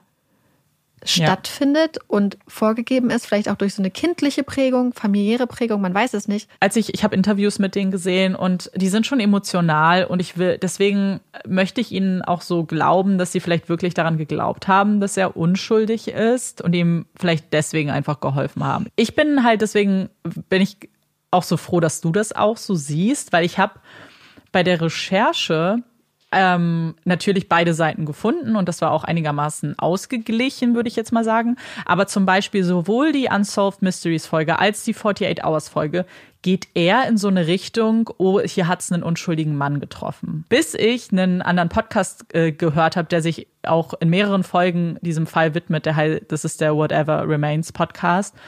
Und sie kommt auch zu dem Ergebnis, dass er es war und sie hat sich auch mit ganz vielen Leuten unterhalten und irgendwie war ich dann so ein bisschen erleichtert. Weil natürlich gibt es nicht richtig oder falsch, aber manchmal hat man das Gefühl, wenn man mhm. so gar nicht daran glaubt, dass es Karen ist, zum Beispiel, das ist so irgendwie so, habe ich irgendwas nicht, nicht verstanden? Oder aber es, es deutet für mich so viel glaube, mehr gegen ihn als ja, gegen sie. Mm, absolut, aber ich glaube, man könnte auch aus ähnlichen Gründen äh, so eine vermutete Täterschaft von Karen konstruieren. Ähm, angenommen, mm, Beispielsweise, wir bleiben eigentlich dabei bei unseren Aussagen, und zwar, dass, ähm, dass Paul jetzt die Briefe geschrieben hat mhm. und was und dann passiert alles und auf einmal stirbt Ron. Ja. Und sie hat es irgendwie mitbekommen und hat sich im Kopf zusammengereiht, dass er erkannt hat wirklich, wer es ist. Und sie gibt Paul die Schuld. Aber sie gibt vielleicht auch irgendwie Mary die Schuld, weil sie zum Beispiel Mary die Schuld daran gibt, dass ihr Bruder trinkt. Was weiß ich, weißt mhm. du, es ist, es ist, Menschen denken ja auf die unterschiedlichsten Arten und Weisen. Dass sie dann gedacht hat, okay, Paul, äh, sowieso Ehemann, sie hat viele Probleme und er hat diese ganzen Briefe gestartet, aber Mary hat es vielleicht auch trotzdem irgendwie gestartet, wenn sie zum Beispiel in die Beziehung auch geglaubt hat, wer weiß, hm. dass sie gedacht hat, das sind die beiden Personen, die Unglück über meinen Bruder gebracht haben. Und ich werde jetzt, was weiß ich, ja. äh, Paul die Schuld geben an einem Verbrechen gegen Mary und dann habe ich zwei Fliegen mit einer Klappe geschlagen. Aber dann hat sie auch die Briefe geschrieben. Danach, oder was?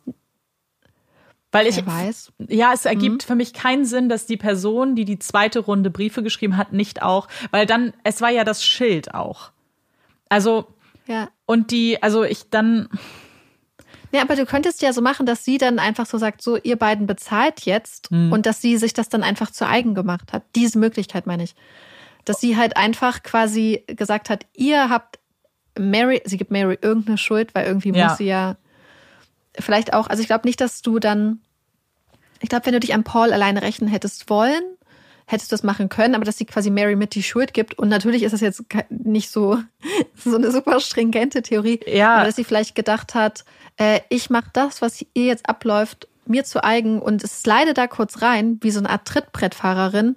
Und das, was du aufgebaut hast, das, äh, weißt du, aber das ist so, so eine Theorie, die halt so leer ist für mich. Weil, ja, absolut weil, leer. Und es gibt, es gibt halt nichts dafür. Es ist halt genau. halt wirklich nur reine Konstruktion. Genau, genau. Das ist sie, dass man es so konstruieren kann, ja. Und ich, da kann man, also, und vor allem dann könnte man es halt wirklich auch gegen Mark konstruieren, so. Genau, aber dann fehlen mir so, so die Beweise dafür. Ja. Ich meine, richtige Beweise gegen Paul gibt es ja auch nicht. Außer jetzt die Waffe, die halt ihm gehört. Aber, und man muss natürlich auch dran denken, so, dass natürlich hat man keine Fingerabdrücke drauf bekommen, aber Mary hat ja auch die ganze Box einfach kontaminiert, weil sie sie mit nach Hause genommen hat, ne? Also darf man halt auch nicht vergessen. Ähm, Übrigens, in seinem langen Dokument äh, kritisiert er, also äh, klagt er Mary auch an, weil er sagt, sie hat ja die ganzen Kinder gefährdet, weil sie die Box mit in den Schulbus genommen hat und dass das ja zeigt, was für ein Mensch sie ist, wenn sie einfach so Kinderleben riskiert. Und ich dachte mir so, also wenn, also wenn man sich ihre Aussage ja anhört, dann hat sie ja, sie hat die Box ja noch gar nicht geöffnet zu dem Zeitpunkt. Für sie war es nur eine schwarze war Box. War in der Box eigentlich ein Loch drinne? Nee, war kein Loch drin. Es hätte dann durchgeschossen. Es war halt Karton, ne? Also es war jetzt keine feste Box. Mhm. Es war so Karton. Es hätte dann wohl durchschießen sollen. Hätte es auch gemacht. Hätte es auch, wollte ich gerade sagen, also es hätte ja auch durchgeschossen. Aber äh, sowas wird halt dann zum Beispiel in dem Dokument auch noch aufgeführt. Ja.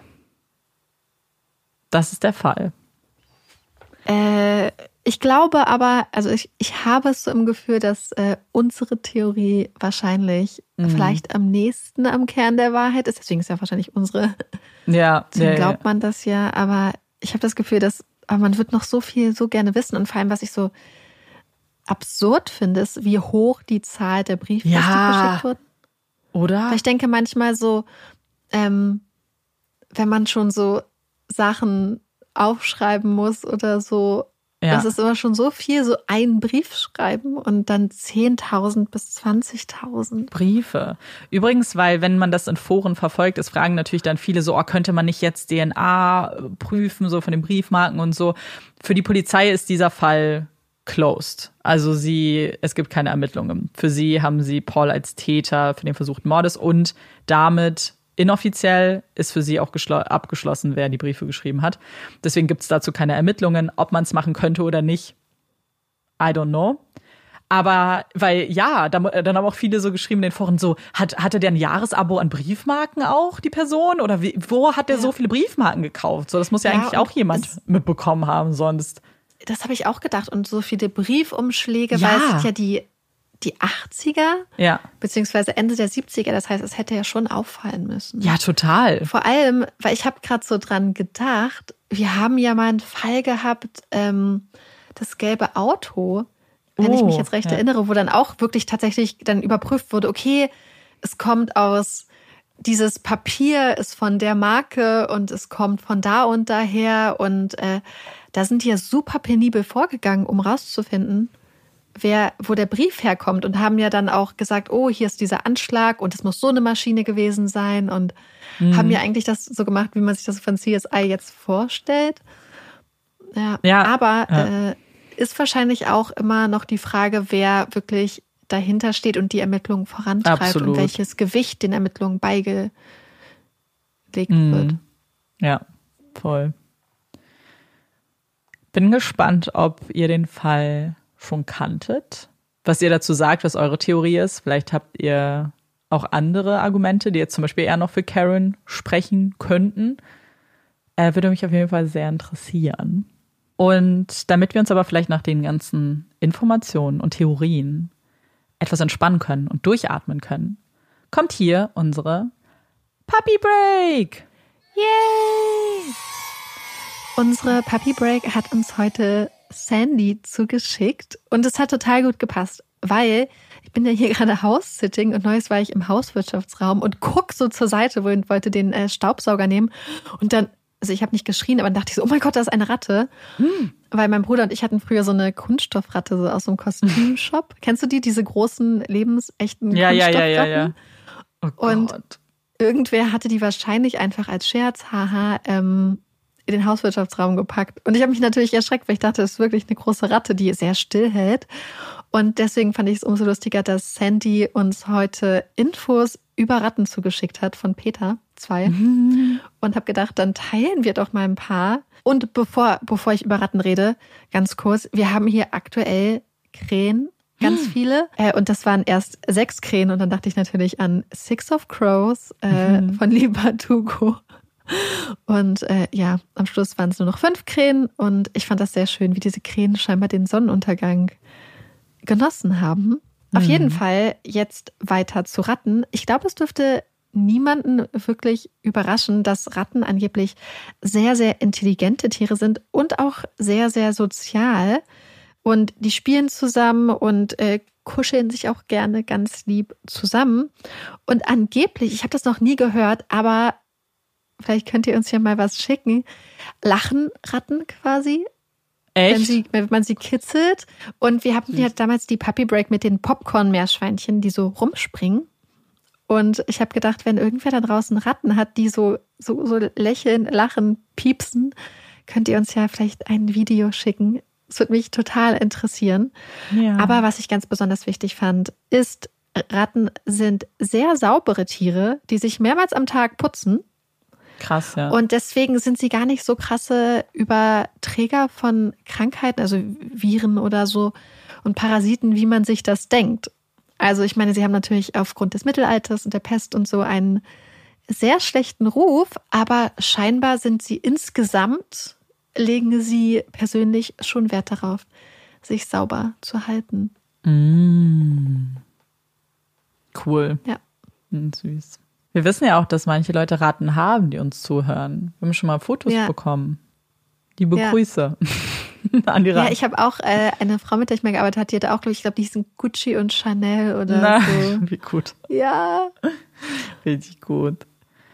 Ja, also ah. sehr intelligente Tierchen. Voll süß. Hast du eine Empfehlung? Nee, ich habe keine Empfehlung. Also, ich äh, lese ja jetzt gerade viel, aber ich weiß nicht und ich gucke aktuell gar nichts und irgendwie ich will auch nicht jedes Buch empfehlen, wenn manche Bücher sind, bin ich so ein bisschen so hm, hin und her gerissen. Mhm. Und ein Buch habe ich gelesen, was ich ultra gut fand, was ich unbedingt empfehlen möchte, aber in der nächsten Folge. Okay, sehr spezifisch. Es ist sehr spezifisch, es muss unbedingt in der nächsten okay. Folge sein. Okay. Und dann habe ich zum Beispiel jetzt noch The Beauty Myth äh, gelesen, mhm. was ich spannend fand von Naomi Wolf. Aber gleichzeitig habe ich ja letzte Woche Beauty Six schon empfohlen. Und dann, hm, verstehst du, was ich meine? Ja, du meinst zu ähnlich dann. Aber vielleicht wollen die Leute, nachdem sie es gelesen haben, nochmal. Ja, aber es ist auch irgendwie schon noch was anderes und ähm, ist ja 30 Jahre alt. Deswegen bin ich aktuell empfehlungstechnisch nicht so ähm, nicht gut ganz vorne mit dabei. Aber wie gesagt, ich habe schon für nächste Woche eine gute Empfehlung. Ja, wenigstens dann. Ich habe gestern Abend unbedingt einen Film gucken wollen, damit ich irgendwas anderes mache, außer in diesen Fall zu denken. Und habe dann Disney Plus durchstöbert und ich hatte schon lange keine Marvel-Empfehlung mehr. Deswegen dachte ich, mache ich das mal, weil ich auch gestern dann festgestellt habe, wie lange ich schon keine Marvel-Sachen geguckt habe. Und auf Disney Plus ist jetzt ähm, Doctor Strange Multiverse of Madness draußen. Und ich habe den nicht im Kino geguckt, habe es nicht geschafft. Und deswegen war ich so happy, als ich das gesehen habe.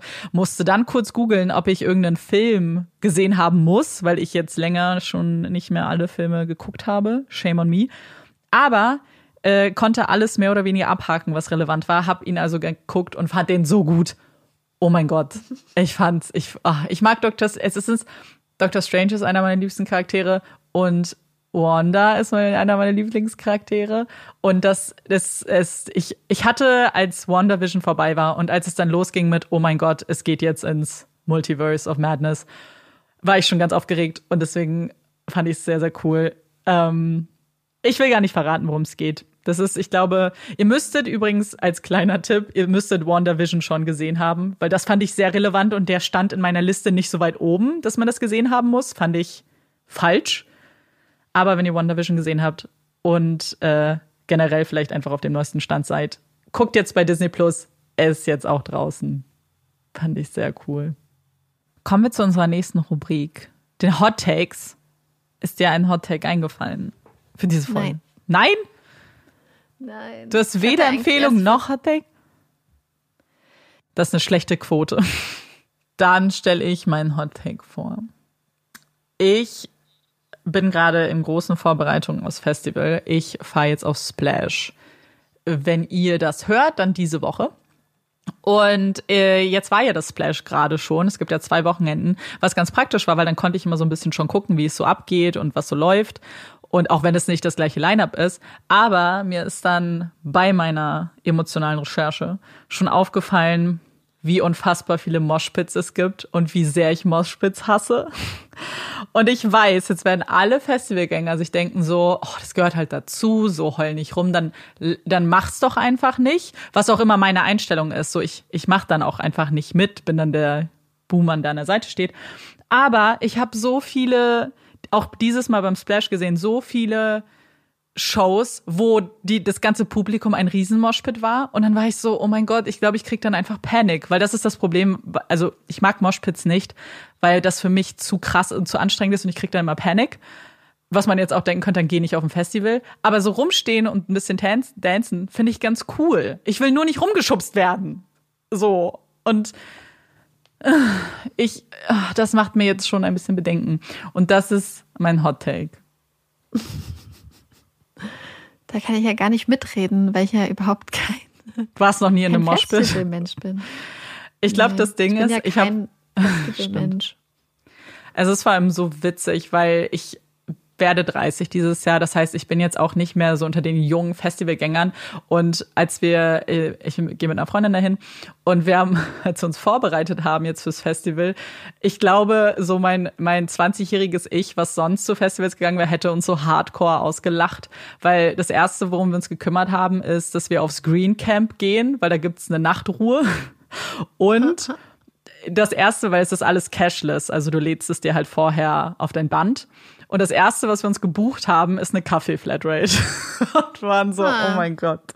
Jetzt, allen, denen ich das jetzt erzähle in meinem Alter, sind so, oh, voll gut. Ja, aber ich glaube damals, wo man einfach nur die ganze Zeit saufen wollte auf dem Festival, ähm, hätte, hätte ich so Leute wie mich krass ausgelacht. Aber jetzt bin ich voll froh, weil so werde ich einfach die ganze Zeit wach sein und kann Musik genießen und freue mich schon tierisch darauf. Und kann schlafen nachts. so, hey. Diese Nachtruhe ist übrigens an. freiwillig, also ich glaube, da wird niemand jetzt wirklich kontrollieren. Aber dass die Chance besteht, dass da nur Leute sind, die theoretisch auch schlafen wollen, gefällt mir schon ganz gut. Und Oropax sind eh ja eingepackt. So eine, das wäre ja zum Beispiel sowas, wenn da Nachtruhe ist, dann will ich auch, dass Nachtruhe ist. Zum Beispiel, wenn ich immer richtig. Du würdest wütend, dann rumlaufen? nee, ich würde Leute nicht darauf aufmerksam machen. Ich würde ja erst recht nicht hingehen. Aber ja, okay es gibt wenig Sachen, die mich so wütend machen, wie wenn man in der Bahn ist, in diesem Abteil, im Ruheabteil, ja. und dann reden da Leute. Ja, das geht aber auch gar nicht. Und dann, nicht. mein Freund ist neulich gefahren und das war, ähm, und ich kann es total nachvollziehen, dass, glaube ich, mit Kindern reisen sehr anstrengend mhm. sein kann und dass es echt ähm, gute Planung auch braucht, um die dann beschäftigt zu halten und so. Voll. Aber dann war er im Ruheabteil, glaube ich, in der ersten Klasse auch. Und dann mhm. ist dann eine Familie gekommen und die Mutter hat dann die Kinder hingesetzt mit einem Handy und die haben dann einfach laut eine Kindershow geguckt, sodass nee. alle mithören konnten. Und ich, ja. das war ursprünglich das, was ich Neues auch so als Hottag machen wollte, dass mich das so aufregt. Aber es ist ja kein Hottag. Es sollte ja eigentlich allgemeine, ja. ähm, allgemein anerkannt sein, dass wenn man im Zug irgendwas hört, dass man Kopfhörer sitzt. Neulich saß ich auch im Zug und hat einfach komplett die ganze Zeit ein Mann laute Sachen auf seinem Handy geguckt und hat den Ton nicht ausgestellt. Ja, das und, vor allem. Ähm, aber es ist ja, ja kein Hot Take, weißt du? Ich glaube, dass das mit den Kindern vielleicht sogar als Hot Take durchgehen könnte, weil ich glaube, Wieso? es Leute gibt, die denken, Kinder dürfen alles und müssen alles dürfen. Und wenn mhm. dich und Ki oh, wenn sie mit Kindern reisen, dann ist ja, doch offensichtlich egal. die Mutter in diesem Fall. Ja. Aber ich, ich wenn ich so an ähm, die Kinder, äh, die Eltern denke, die ich kenne, die würden wahrscheinlich vorher dann halt einfach dran denken, Kopfhörersplitter und Kopfhörer den Kindern Absolut. aufsetzen. Und, und es ist, ähm, finde ich, auch ein, es ist halt wirklich ein Unterschied, in welchem Abteil du bist. Dafür gibt's ja Familienabteile. Und ich kann, ja. und ja, diese es zu wenige, das glaube ich, muss man nicht sagen. Mhm. Aber dafür gibt es ja dann die andere Zone mit Handyzeichen und nicht mit ja. Psst-Zeichen. Wenn du wirklich in diese Ruhezone gehst, ich finde, da darf sich niemand rausnehmen. Ich finde, und ja. da bin ich dann. Aber auch so, dann zum Beispiel ganz lange telefonieren oder so in der Ja, genau, das geht auch nicht. Dreist. Nein, dafür sind ja die anderen Zonen auch da und das ist ja okay. Genau da darfst du das machen. Aber wenn du dich da hinsetzt ja. und andere Leute sich explizit vielleicht den Sitzplatz reserviert haben, weil sie Ruhe brauchen, weil sie vielleicht noch arbeiten möchten oder was auch immer, oder einfach Ruhe wollen, weil sie schlafen wollen, weil sie ja. nicht lange, weißt du, weil sie sich entspannen wollen, zum ersten Mal vielleicht an diesem Tag, dann bist, dann gibt es kein, für mich keine Ausnahme. Wenn du telefonieren willst, dann geh doch kurz weg dann ich meine, geh du kannst kurz ja, ich finde, Gang. kurz telefonieren. Ich habe ja auch schon im Zug mal dann ganz kurz einem sagen, hey, ich bin um dann und dann da. Ja, ja, na wenn klar, das nicht im Ruheabteil ist oder so. Aber manchmal hast du ja Leute, die dann Oh mein Gott, kennst du das, wenn Leute dann einfach so ganz lange, so auch so laut ganze Gespräche telefonieren, führen. als ob sie wollen, dass alle mithören? Ja, das, ich habe letztens so, so ein TikTok biete. gesehen, wo eine auch so gesagt hat, so, sie hat das so aufgenommen, wie halt da so eine Gruppe war, so eine Reisegruppe irgendwie scheinbar. Und die so laut geredet haben, dass man wirklich gedacht hat, so willst du wirklich, dass ich jetzt, dass alle wissen, was hier bei euch zu Hause so abgeht, warum du jetzt deine Ruhe mhm. brauchst von deinem Ehemann, so, das geht mich gar nichts an. So, ich will das nicht wissen, dein Privat, deine Privatprobleme. Ja. Und ja, dass es dann den Leuten auch nicht so unangenehm ist, ne? Weil das, ich bin ja auch ein lautes Organ tatsächlich. So mir wird auch immer gesagt, oh, du bist aber voll laut einfach. Und ich weiß das auch. So uns keine coole Sache, Leuten zu sagen, weil ich krieg dann immer voll die Komplexe. Ähm, wow. Ja, weil äh, ich hatte richtig Probleme damit, wenn, wenn mir so oft gesagt wurde, du bist einfach so laut. Und dann. Finde ich gar nicht. Ja, ich glaube, ich kann halt laut sein. Ich glaube, wenn du genervt bist und dann, ich habe, glaube ich, einfach ein lautes Organ, was halt auch, glaube ich, einfach stimmt. Und wenn du vielleicht dann eh mhm. genervt bist und dann, dann nervt dich das vielleicht einfach. I don't know. Also Amanda und ich haben uns ja auch anderthalb Jahre lang ein oder ein Jahr Büro geteilt und du warst nie so, dass ich gedacht habe, weil es gibt Leute, die sind so laut, dass selbst wenn man Kopfhörer auf hat und so, man wirklich ja alles hören kann und sich nicht konzentrieren kann. Aber das hatte ich bei dir nie und ich bin da sehr empfindlich. Das Ding ist, ich glaube, es kommt halt voll auf die Situation an. Und ich glaube, es kommt, also sorry, aber es hat auch was mit der Person zu tun, die das bemängelt. Weil wann es halt auch bemängelt wird, ist zum Beispiel, wenn ich mit Leuten irgendwie Spaß habe, wenn wir manchmal irgendwie zusammen Hä? vor Ort waren und an so einem Counter waren und ich dann mit Leuten gelacht habe oder dann so, wo ich mir so denke, ja, vielleicht findest du es auch einfach gerade kacke, dass wir lachen und du nicht lachst. So, ja, weißt du? Ich eher. Ja, aber das ist halt eher, was. Ich glaube, das ja. ist eher was Missgünstiges. Ich weiß gar nicht, wie wir jetzt drauf gekommen sind. Ach so, wegen der Bahn. Ach so, genau. Äh, wie wir ja ursprünglich auf dieses Thema gekommen sind, ist die Nachtruhe, auch wenn man das Festival kennt. Aber dann ist mir doch noch ein Hot Take eingefallen. Let's go. Von wegen, weil ich äh, Festivals, also ich war ja noch nicht so wirklich dolle auf Festivals, außer habe ich einmal, hm. ähm, wo es keine Toiletten gab, hm. glaube ich. Das war äh, sehr not, nicht so cool. Aber Festivals muss ich mal an Toiletten denken. Und das bringt mich zu einem Thema, wo ich sehr äh, leidenschaftlich bin, gerade wenn man sich anguckt, dass ja in beispielsweise Niedersachsen, aber auch in Brandenburg massive Wasserknappheit mhm. herrscht. Mhm. Und ich finde, es gibt eine Sache, die in anderen Teilen der Welt, wie beispielsweise in Neuseeland und Australien, in bestimmten Gegenden viel normaler ist. Und das sind so Composting Toilets. Mm, also ja quasi, also in Deutschland würde man einfach so sagen Plumpsklo, aber das ist es ja faktisch nicht, sondern es ist quasi so eine Freilufttoilette, sage ich jetzt mal, wo man einfach unten Sägespäne hat, dann geht man aufs Toilette und dann schmeißt man Sägespäne nach. Und ähm, was es übrigens auf Festivals gibt. Ja, aber ich meine, das ist halt so eine Sache, die wird immer nur in solchen Ja. Situationen Ja, zum ja, Beispiel voll. benutzt. Aber ich habe so gedacht, warum. äh, Es hat so einen schlechten Ruf, glaube ich, in Deutschland. Dabei wäre es ja zum Beispiel in bestimmten Gegenden total smart, äh, feste Composting-Toilets zu machen. Es gibt auch viele verschiedene Arten, die zu konstruieren. Äh, Mhm. und wenn sie richtig konstruiert sind, ist das halt einfach eine gute Toilette, die total viel Wasser spart. Voll der gute Hot Take. Ja, aber generell in solche Ideen halt einfach. Es ist ja gut, sich ein bisschen umzugucken Ja. nach Alternativen. Eigentlich voll Ja. die gute Sache. Ja. Sehr gut. Dann haben wir doch noch einen Hot Take Ah. gefunden. Was? Ja, nichts. Mir ist auch theoretisch noch eine Empfehlung eingefallen. Aber die mache ich jetzt nicht. Mach ich. Ja, ist egal. Mein, äh, mein Laptop sagt gerade, meine Batterie ist fast leer, mit dem ich aufnehme. Das heißt, es ist jetzt ein perfektes Zeichen, die Folge abzuschließen. Und wir hoffen, sie hat euch gefallen. Wir sind sehr gespannt auf eure Nachrichten und Meinungen. Und wir hoffen auch, ihr hört uns beim nächsten Mal wieder zu.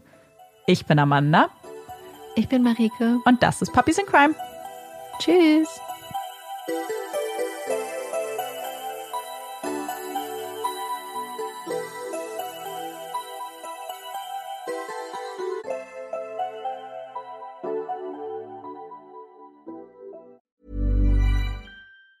Planning for your next trip? Elevate your travel style with Quince. Quince has all the jet setting essentials you'll want for your next getaway, like European linen, premium luggage options, buttery soft Italian leather bags, and so much more. And it's all priced at 50 to 80% less than similar brands. Plus, Quince only works with factories that use safe and ethical manufacturing practices. Pack your bags with high-quality essentials you'll be wearing for vacations to come with Quince. Go to quince.com slash trip for free shipping and 365-day returns.